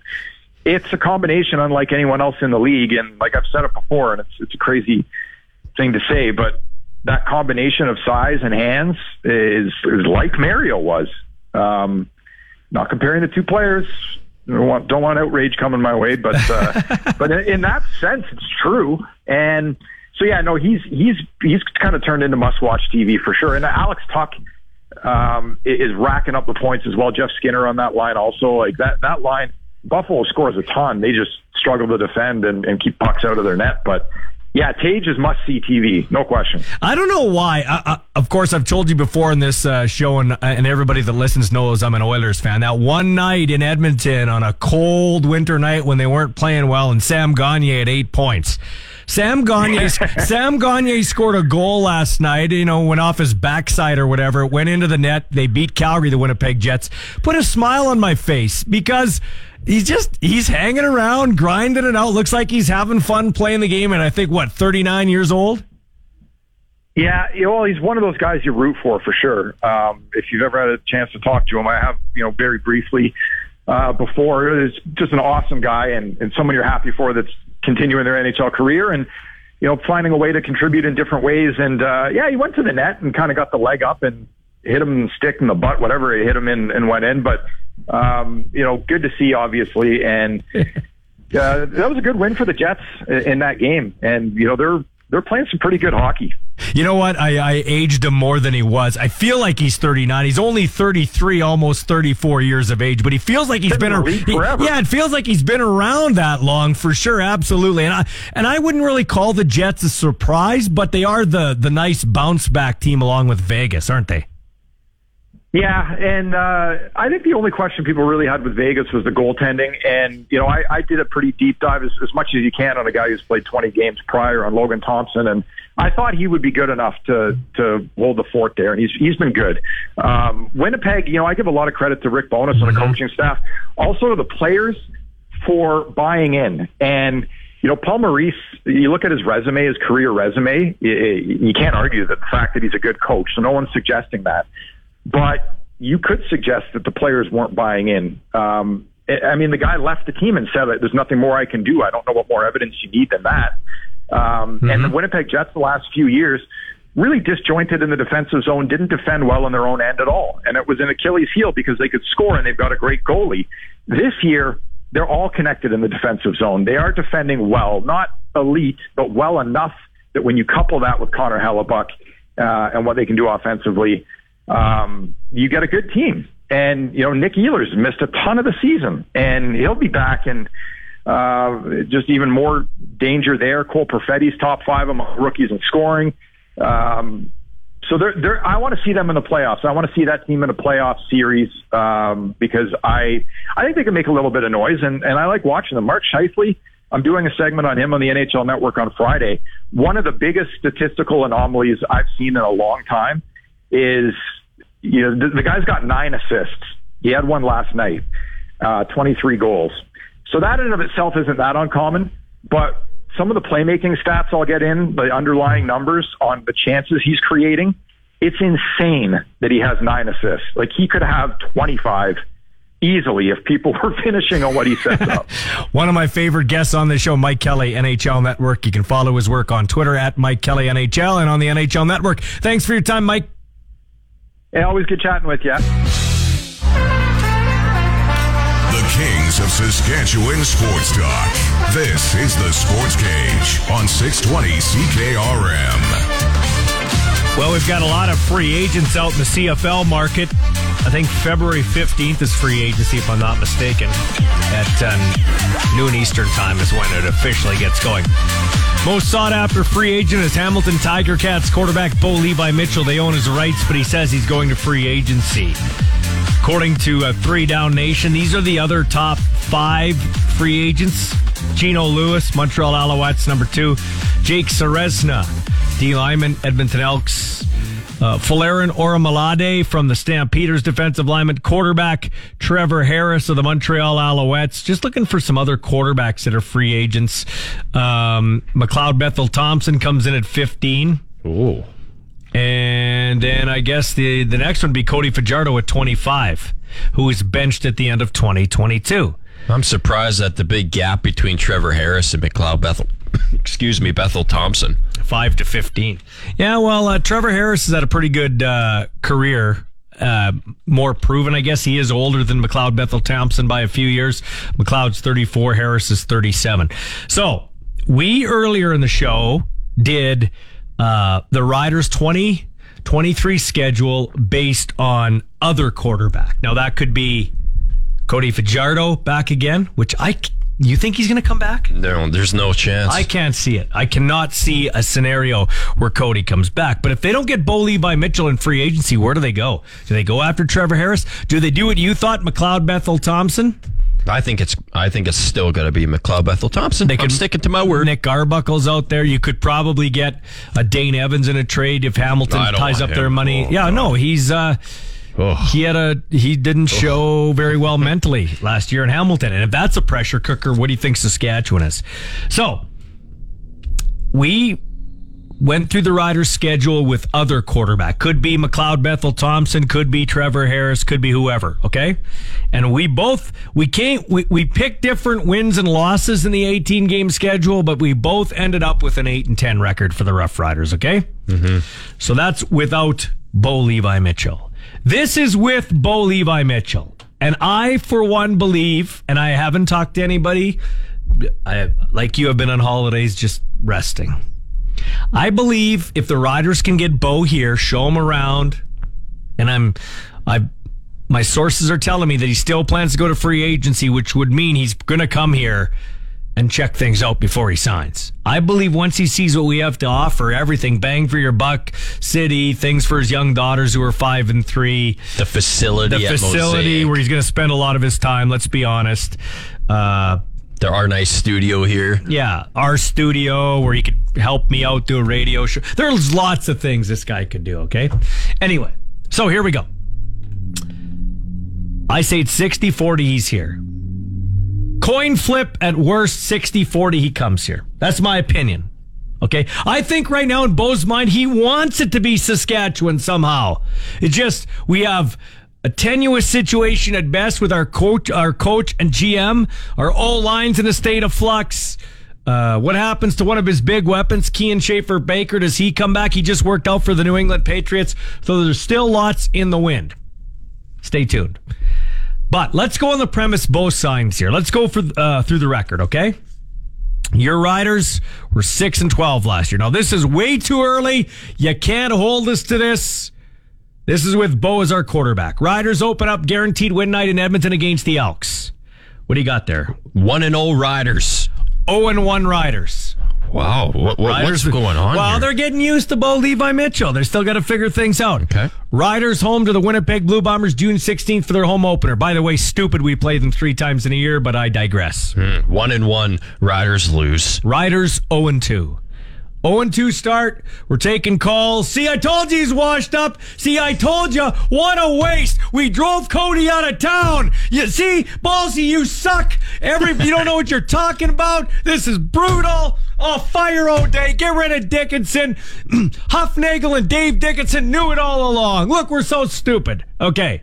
So the 0 2 Riders go to Calgary for a juicy game against the Stamps. A 5 o'clock kickoff on June 24th. Who do you got? Stampeders. Wow.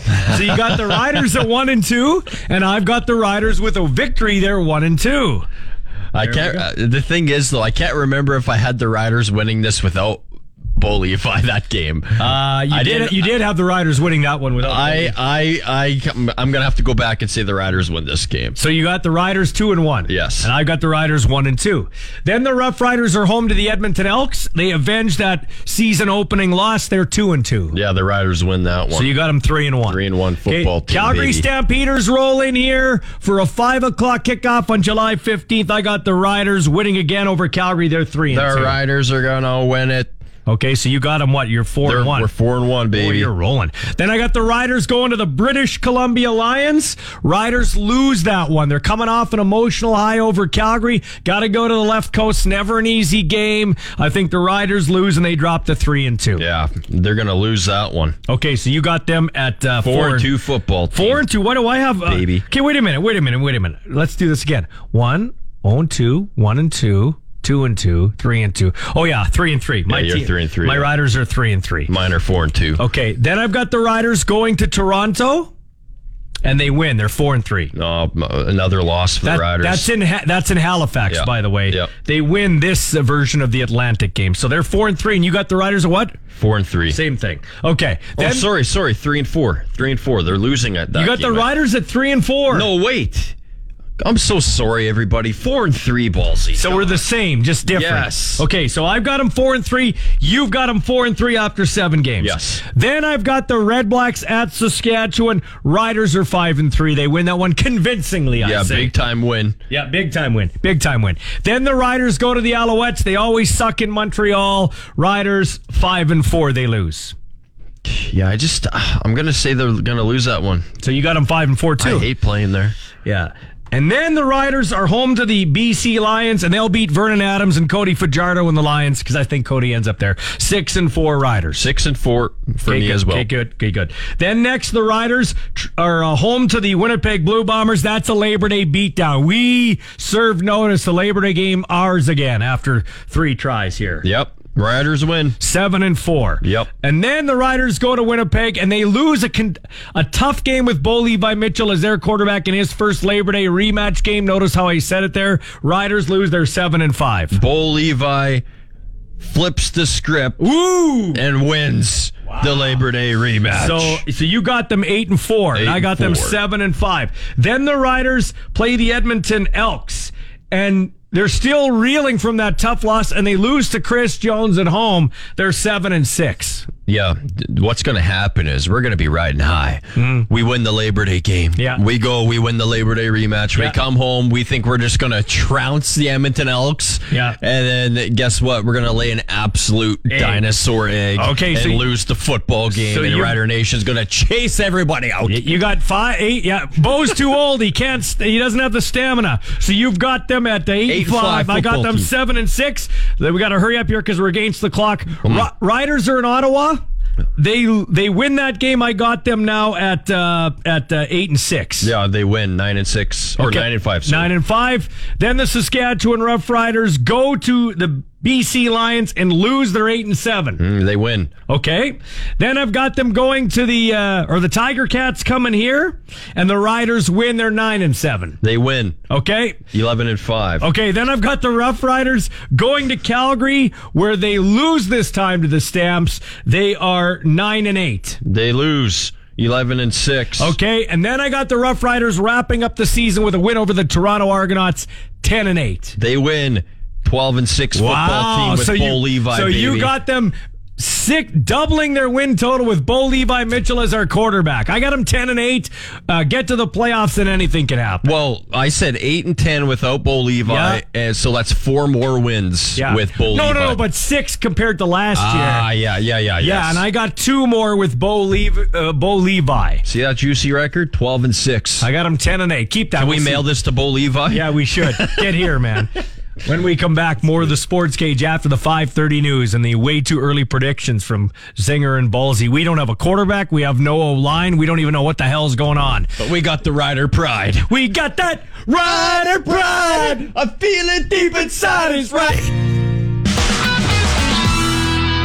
All right, we're getting set here for Canada, USA, and one half of the other semifinal. The one earlier today was uh, Sweden losing to Czechia in a heartbreaker. Two to one was the final score in favor of Czechia. Jiri Kulich with the game-winning goal in overtime. So uh, about to drop the puck. I'm looking at Gord Miller right now. He's getting set. He's looking mighty fine. Hopefully the Canadians look mighty fine tonight as well. Quick look at the NHL. Uh, New Jersey Devils in Detroit, Tampa Bay in Minnesota tonight, Dallas at the Honda Center. Hey, that that's a familiar building. That one is also and Facebook. You're listening to the radio home of the Saskatchewan Roughriders, the Sports Cage on 620 CKRM. Wednesday's Pat Chat. The Regina Pats are getting set to take on the Brandon Wheat Kings tonight at 7 o'clock. The pregame show will be on the air at 6.35 with Dante DeCaria, about a half hour or so after the Sports Cage. Yesterday on the Sports Cage, Michael Ball was joined by the head coach and general manager of the Regina Pats, John Paddock, and John talked about the big trade yesterday of Matthew Kieper. Yeah, I just think it was uh, sort of mutually, Matthew and I talked about more opportunity. He had a good start to the season, and things went a little bit sideways. And he's a good goaltender. You know, for us, the return is Edmonton's fourth round pick, so it's right at the top of the fourth round. So some ways you could view it as a third rounder. We're confident in Drew and and uh, Kelton Pyne's a good young goalie, so that's why it was made. Coach, do you like the GM side better or the coaching side better? that's a that's a tough question because I think that as much as anything, you're doing it all, and you're you know you have some control or say over everything. You know, the coaching is really exciting, and the best part for me always at seven o'clock at night.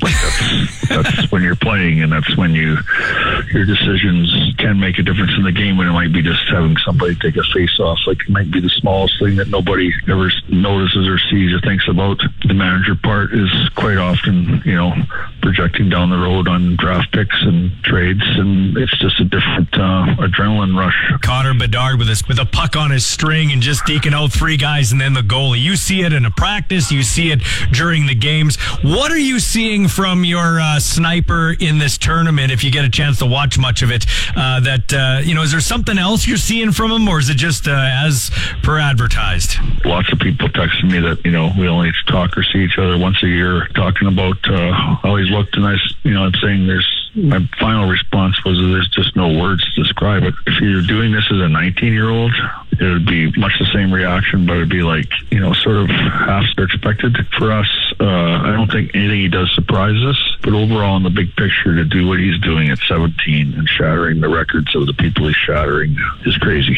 And uh, was it expected at any time? No, just because, you know, you just don't expect it. But when you look at him and what he's can do, you know, on our team and what does and stuff. You know, the flip side of that is for me is in some ways I'm never surprised. Oh yeah, it's going to be a good one tonight. Connor Bedard and Team Canada getting set to drop the puck against the United States of America in the semifinals. So we shall see what happens tonight. Fingers crossed that Canada can uh, get past the Americans and more locally. Yes, the Pats are in action tonight in Brandon against the Wheat Kings. It's a seven o'clock puck drop pregame show at six thirty-five. But the voice of the Pats, Dante DeCaria. The Kings of Saskatchewan Sports Talk. This is the Sports Cage on 620 CKRM. All right, just trying to catch up with our friend Farhan Lalji from TSN. He's obviously a busy guy with regards to uh, everything going on in the sporting world. And of course, still atop of mind is Damar Hamlin, the safety of the Buffalo Bills. His toy drive before he got injured in that game on Monday night. He was trying to raise about 29, I think 2500 bucks and he had raised 2900 bucks. Something that he'd been doing for several months. Now, unfortunately slash fortunately, since he sustained that injury with that uh, that just freak incident that happened in Cincinnati, that toy drive has been bolstered by the likes of um, I think Troy Aikman's donated, Tom Brady's donated, lots of great sports figures. Matthew Stafford. It's at around five point five million dollars at last I saw. So, uh, some excellent news there. Other excellent news: he is on a ventilator, but not using it as much. They're starting to see signs that he can breathe on his own. So says a family friend and his uncle. So uh, hopefully, some more positivity coming out of the ICU area in that hospital in Cincinnati. When you think about Cincinnati and I think it's called Paycor Stadium now. It used to be Paul Brown Stadium, which, by the way, how do you take Paul Brown's name off that stadium? Oh man, Paul Brown, one of the great innovators in uh, he's the reason we have headsets in football believe it or not Mm-hmm. like this dude was uh they, they basically named a football team after him the browns and he was so pissed off he came to Cincinnati after they got rid of him and created his own team like with the Brought same their own equipment with their own them. equipment and everything so uh they, it's called Paycor Stadium but when you think about it go all the way back to when Vontaze Burfict smoked Antonio Brown on that turf Yeah. then you had, of course, Tua Tagovailoa earlier this season with the whole seizure on the field after the concussion. Mm-hmm. First of three he's had this year in a couple of months. And then this terrible situation with Damar Hamlin. Cincinnati has got some bad uh, bad luck there, even though the football team is playing well. It's a decent stadium, though. I don't You've mind been that there- you've been there. You I said it's the your Pa- I saw the Packers lose against the Cincinnati Bengals there in 2013. We were winning late in the game and we fumbled, and they took it to the house and they won. Was that AJ Green with Andy Dalton and stuff? Uh, yeah, that was AJ Green, Andy Dalton. I think it was like 34-30 final score. I was really angry. Uh, Troy Vincent doesn't rule out postponement of the Patriots Bills game. Um, I just, I don't know, man. I know you.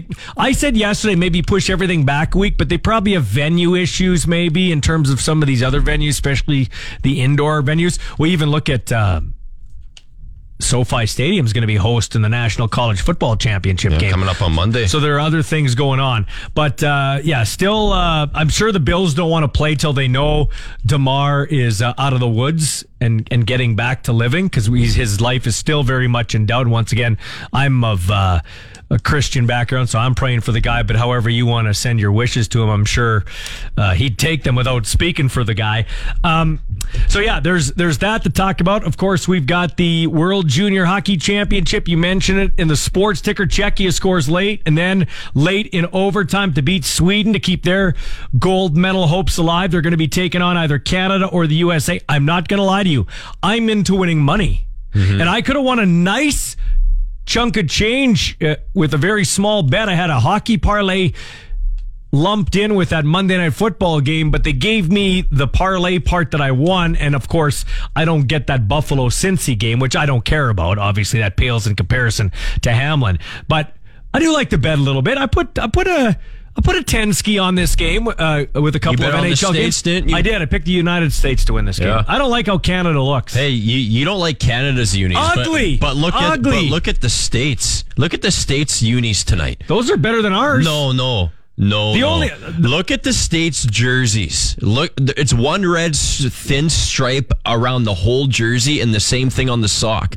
Like who designed that? Oh, one? that is that What is gross that? too. That's gross. What is that? Those both look like practice jerseys. Like it's a tune-up game at the at the Al Ritchie. And like Canada's wearing white, and they're wearing black helmets, and Yeah. then the states they're wearing their patented dark unis with white helmets. Yeah. it's like everything's just all weird. Should be good. I hope Canada. Well, if Canada wins, I won't. This is the kind of game when you bet on it, you're not sad because if Canada wins, you're happy and you didn't bet a lot. And if Canada loses, you're mad, but you won some money maybe. Yeah. The worst case scenario would be for Canada to lose, and then the rest of my parlay to. Would it be collapse. bad if I said that I really don't care who wins or loses? I kind of don't either. Outside of Bedard, I really don't. like I love Connor Bedard. Don't I love wrong, Connor Bedard. I do, but I don't really care. I don't really I care, actually, after the Hockey Canada BS, Bucks game on yet? No, no, oh. no. I don't even care about that. After the Hockey Canada crap with hiding stuff and all that stuff. Yeah, man. And with what the Chicago Blackhawks allegedly did with their video coach, I've actually lost a lot of interest in hockey. I do. They're all great athletes. Don't get me wrong.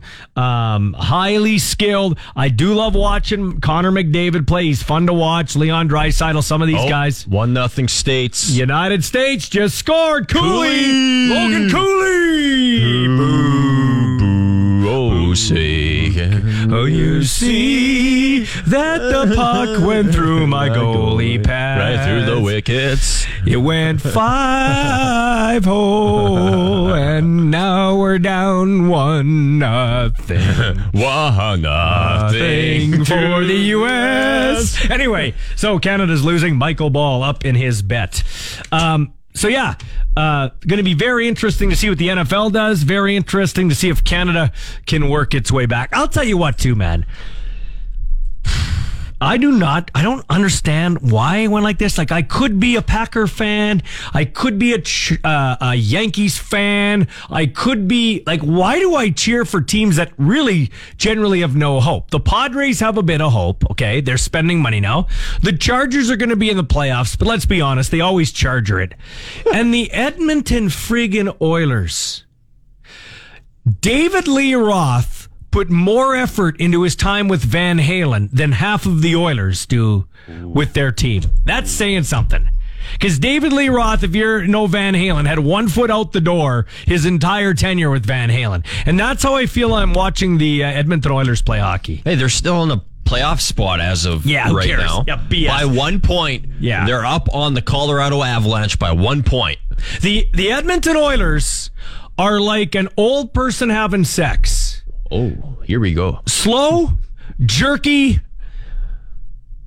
and not very good. you heard it here most first. of the time. anyway, drives me nuts. At least uh, I hate going back to the unis all the time, but at least the Oilers went back to their main. Those blues. are nice unis. Absolutely. Sexy. Canada deserves to lose wearing this. They should wear a potato sack. That's embarrassing. Uh, well, It's embarrassing. Anyway, look at the states, though, man. when we come The back, red stripe. you guys feel like you're listening to I, TLC. I, I guarantee not one of those jerseys is selling the pro shop. You know, like American fans walk in the pro shop and they see that, they'd be like, what, what what's this? Crazy. Same Hey, with uh, Canada. hey, one other sporting note for you. Are you surprised uh, Ches Purifoy's cut by the BC Lions? Yeah, I am. I, th- I could see him back in uh, Riderville. Interesting. I think they do regret not having him here last year. Their DBs did get exposed. That's going to be very interesting. I like that point. Okay, when we come back, we are going to take a trip down memory lane. How far? To the start of the show. We call it Where Are They Now? Now, I bring this up because Al Murdoch's a guy that's been around this station for a long time. He's our big voice guy. He was also the voice of the Winter Classic, the New Year's Day or January 2nd game at Fenway Park between the Bruins and the Pittsburgh Penguins. And he's the voice of the Vancouver Canucks public address inside the rink. He'll join us in the Sports Cage next. This is the Sports Cage on 620. They're the names we speak with reverence or scream out loud. The names that help define us, inspire us, and build the game that we all love. Each Wednesday on the Sports Cage, we flash to the past with a legend to see if there is indeed life beyond the scoreboard. This is Where Are They Now? Okay, so we don't have to go that far back in this Where Are They Now feature. Like, try 307 today when we uh, got on the phone line with this guy, but I thought it was worth replaying. Al Murdoch is the longtime voice of 620 CKRM, and more specifically, you hear him here on the Sports Cage from 3 until 6 o'clock in our new time slot. Just got a text from the leader post, Rob Vanstone. He said he's loving the shows. Happy New Year to me and you, Zinger. Even you. Even you. Even you. So anyway, this is Where Are They Now? And Al is in the spotlight. Al Murdoch. It's brought to you by Floor Coverings International. Need new floors? Let Floor Coverings International bring their mobile showroom to you. Visit their website for your free consultation. Al Murdoch, voice of the Sports Cage, voice of 620 CKRM, also public address announcer for the Vancouver Canucks. And uh, it was New Year's Day. Uh, no, sorry, it was January 2nd, wasn't it? Second? Yeah. And I'm driving around, and my buddy Sean Kleisinger texts me, says, I, I think Al Murdoch is the voice of the outdoor classic. So I didn't get to see it. I rewound the game, and yeah, sure enough, Al's the guy, and he's joining us now on the Western Pizza Hotline. Happy New Year, Al. Happy New Year to you and happy to be on the Radio Octagon. Oh, it's awesome, man. So, my first question to you is when did you realize you had a great voice? Um, I was probably six, to be quite honest with you. I mean, I remember uh, uh, turning on the radio uh, for the first time and hearing a voice come out of that little speaker, and I, and I felt an instant connection. uh, with that voice and whoever it was talking to me. And from that moment on, and I, I think I knew I wanted to do something with my voice, so I just started practicing at, at started about six years old. Okay, so that's perfect because I started practicing to being the voice of the Saskatchewan Roughriders when I was six, broadcasting on my grandparents' front grass in Indian Head, Saskatchewan, making up, making up stats, talking to myself. The neighbor probably looking at me, who's the weird kid throwing the ball to himself. So that's what I did. But where did you practice? Um, you know what? I practiced everywhere. Uh, I remember my father bringing home a transistor radio that that dates us a little bit, um, uh, and it had a little, leather strap on it. So I would, uh, you know, ride my bike around the neighborhood, you know, mocking, not really mocking, but uh, listening to the voices coming out and then doing impressions of those voices as I was riding around the neighborhood. You'd think you got some weird looks. Al, so um, who made an impression on you? Who did you try to copy or emulate?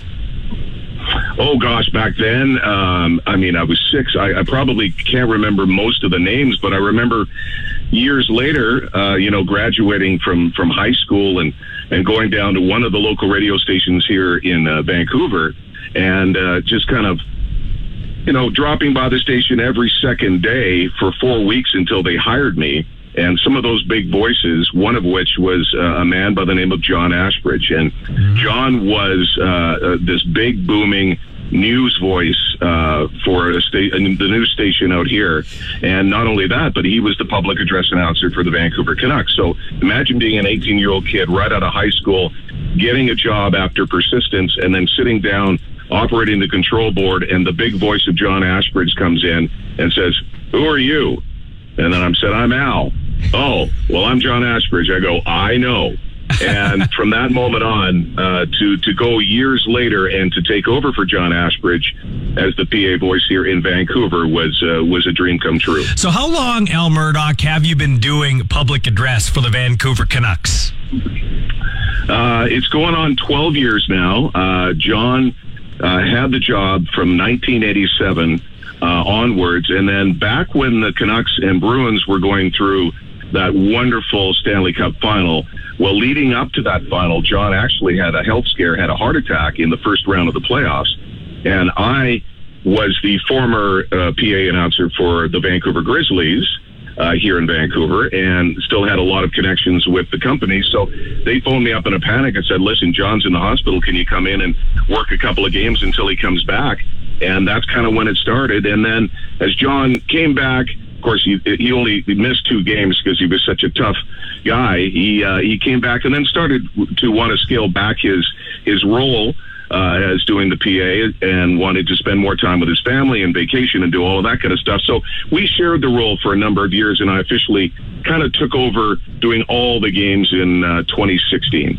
Al Murdoch, voice of 620 CKRM and the Sports Cage, also a public address announcer for the Vancouver Canucks. We'll get into the uh, the Winter Classic in a second, but you mentioned Vancouver Grizzlies, and my producer here, Sean Kleisinger, is a big Milwaukee Bucks fan. So I'm going to ask you a question: What is harder to do, public address announcer for basketball or hockey? Well, uh, you know, obviously different games. Uh, in in the NBA, there's potential scoring every 24 seconds. Mm-hmm. Um, so you're constantly having to be. Uh, I mean, not like I'm not paying attention watching hockey, but because of the fact that there's so much scoring and there's so much going on, uh, you have to be maybe uh, a little bit more alert when you're when you're doing uh, basketball because you're right there at center court and you're watching the plays and you're calling fouls and you're calling, uh, you know, scores. And you're doing all of that stuff. But uh, hockey, I mean, it's a different beast altogether. Um, I mean, there's there's a lot going on there as well. I mean, I can't. It's really really tough to compare those. I mean, I've done baseball as well, and baseball, of course, you're basically just introducing the batters as they go up, doing the scores at the end of the innings and all that stuff. So there's uh, there's there's pluses to to all sports. Yeah, absolutely. Al, so do you have to do you have to kind of watch like do you get can you really watch and appreciate the game because you're there doing a job you got people in your ear you got to do stats you got to read like for instance you, you know Kobe Bryant's running by you or Shaquille O'Neal? Do you do you kind of get caught up in the game a bit, or or Connor McDavid blowing down the wing, deking out some people? Well, you, you know, you do you do admire the talents of all of these fantastic athletes, and I do remember when Michael Jordan came to uh, to Vancouver to play the Grizzlies for the first time with the Bulls, and there's that great classic story about him not having a great game. Uh, I think he had scored maybe I don't know 12 points up until the uh, fourth quarter, where he, you know, he he took himself out of the game in the third and then one of the players, Darrick Martin uh, of the Grizzlies, hit a three and put the Grizzlies up, I think probably by about seven or eight points, and then looked at uh, Michael on the bench and said, Hey, Mike, having an off game, huh? Well, that's when Michael decided, Phil, put me back into the game. He scored 19 straight points and uh, beat us. Yeah, that's crazy. Hey, here's a Grizzlies question for you.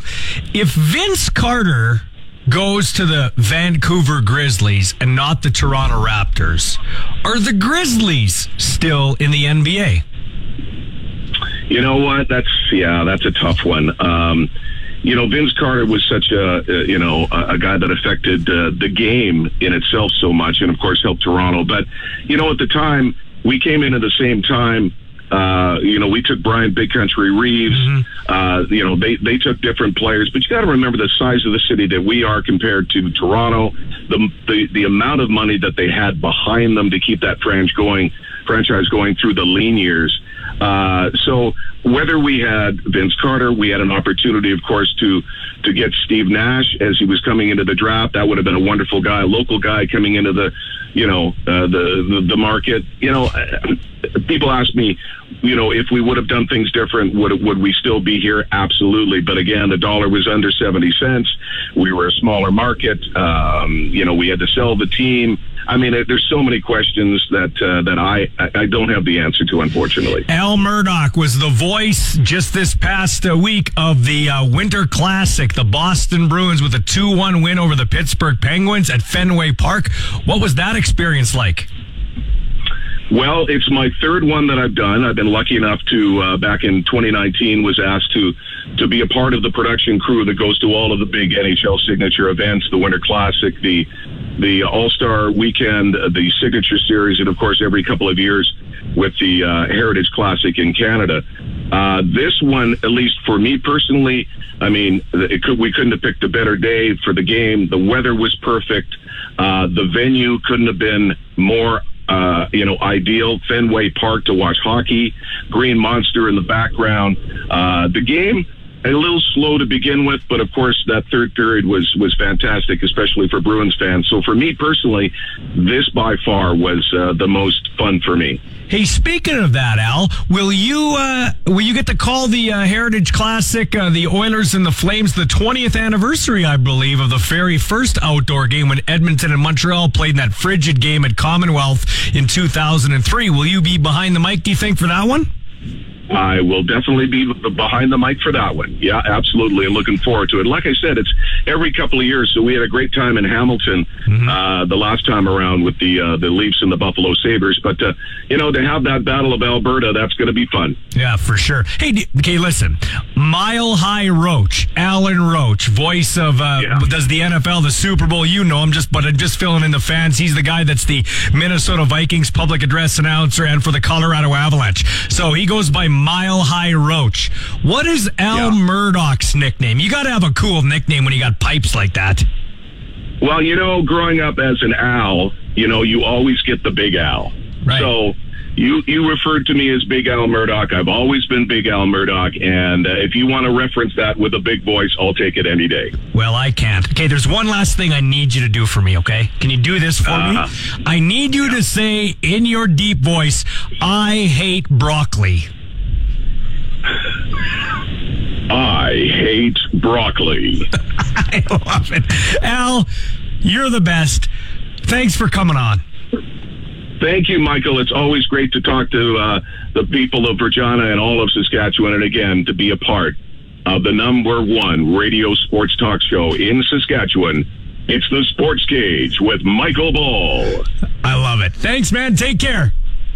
Cheers. All the best. God, I wish I had that voice. I wish I had Sean Kleisinger's voice. You're going to be a big time public address announcer one day. You already do a great job for the Red Sox and Rams. Junior hockey on the TV. USA 1 0 over Canada.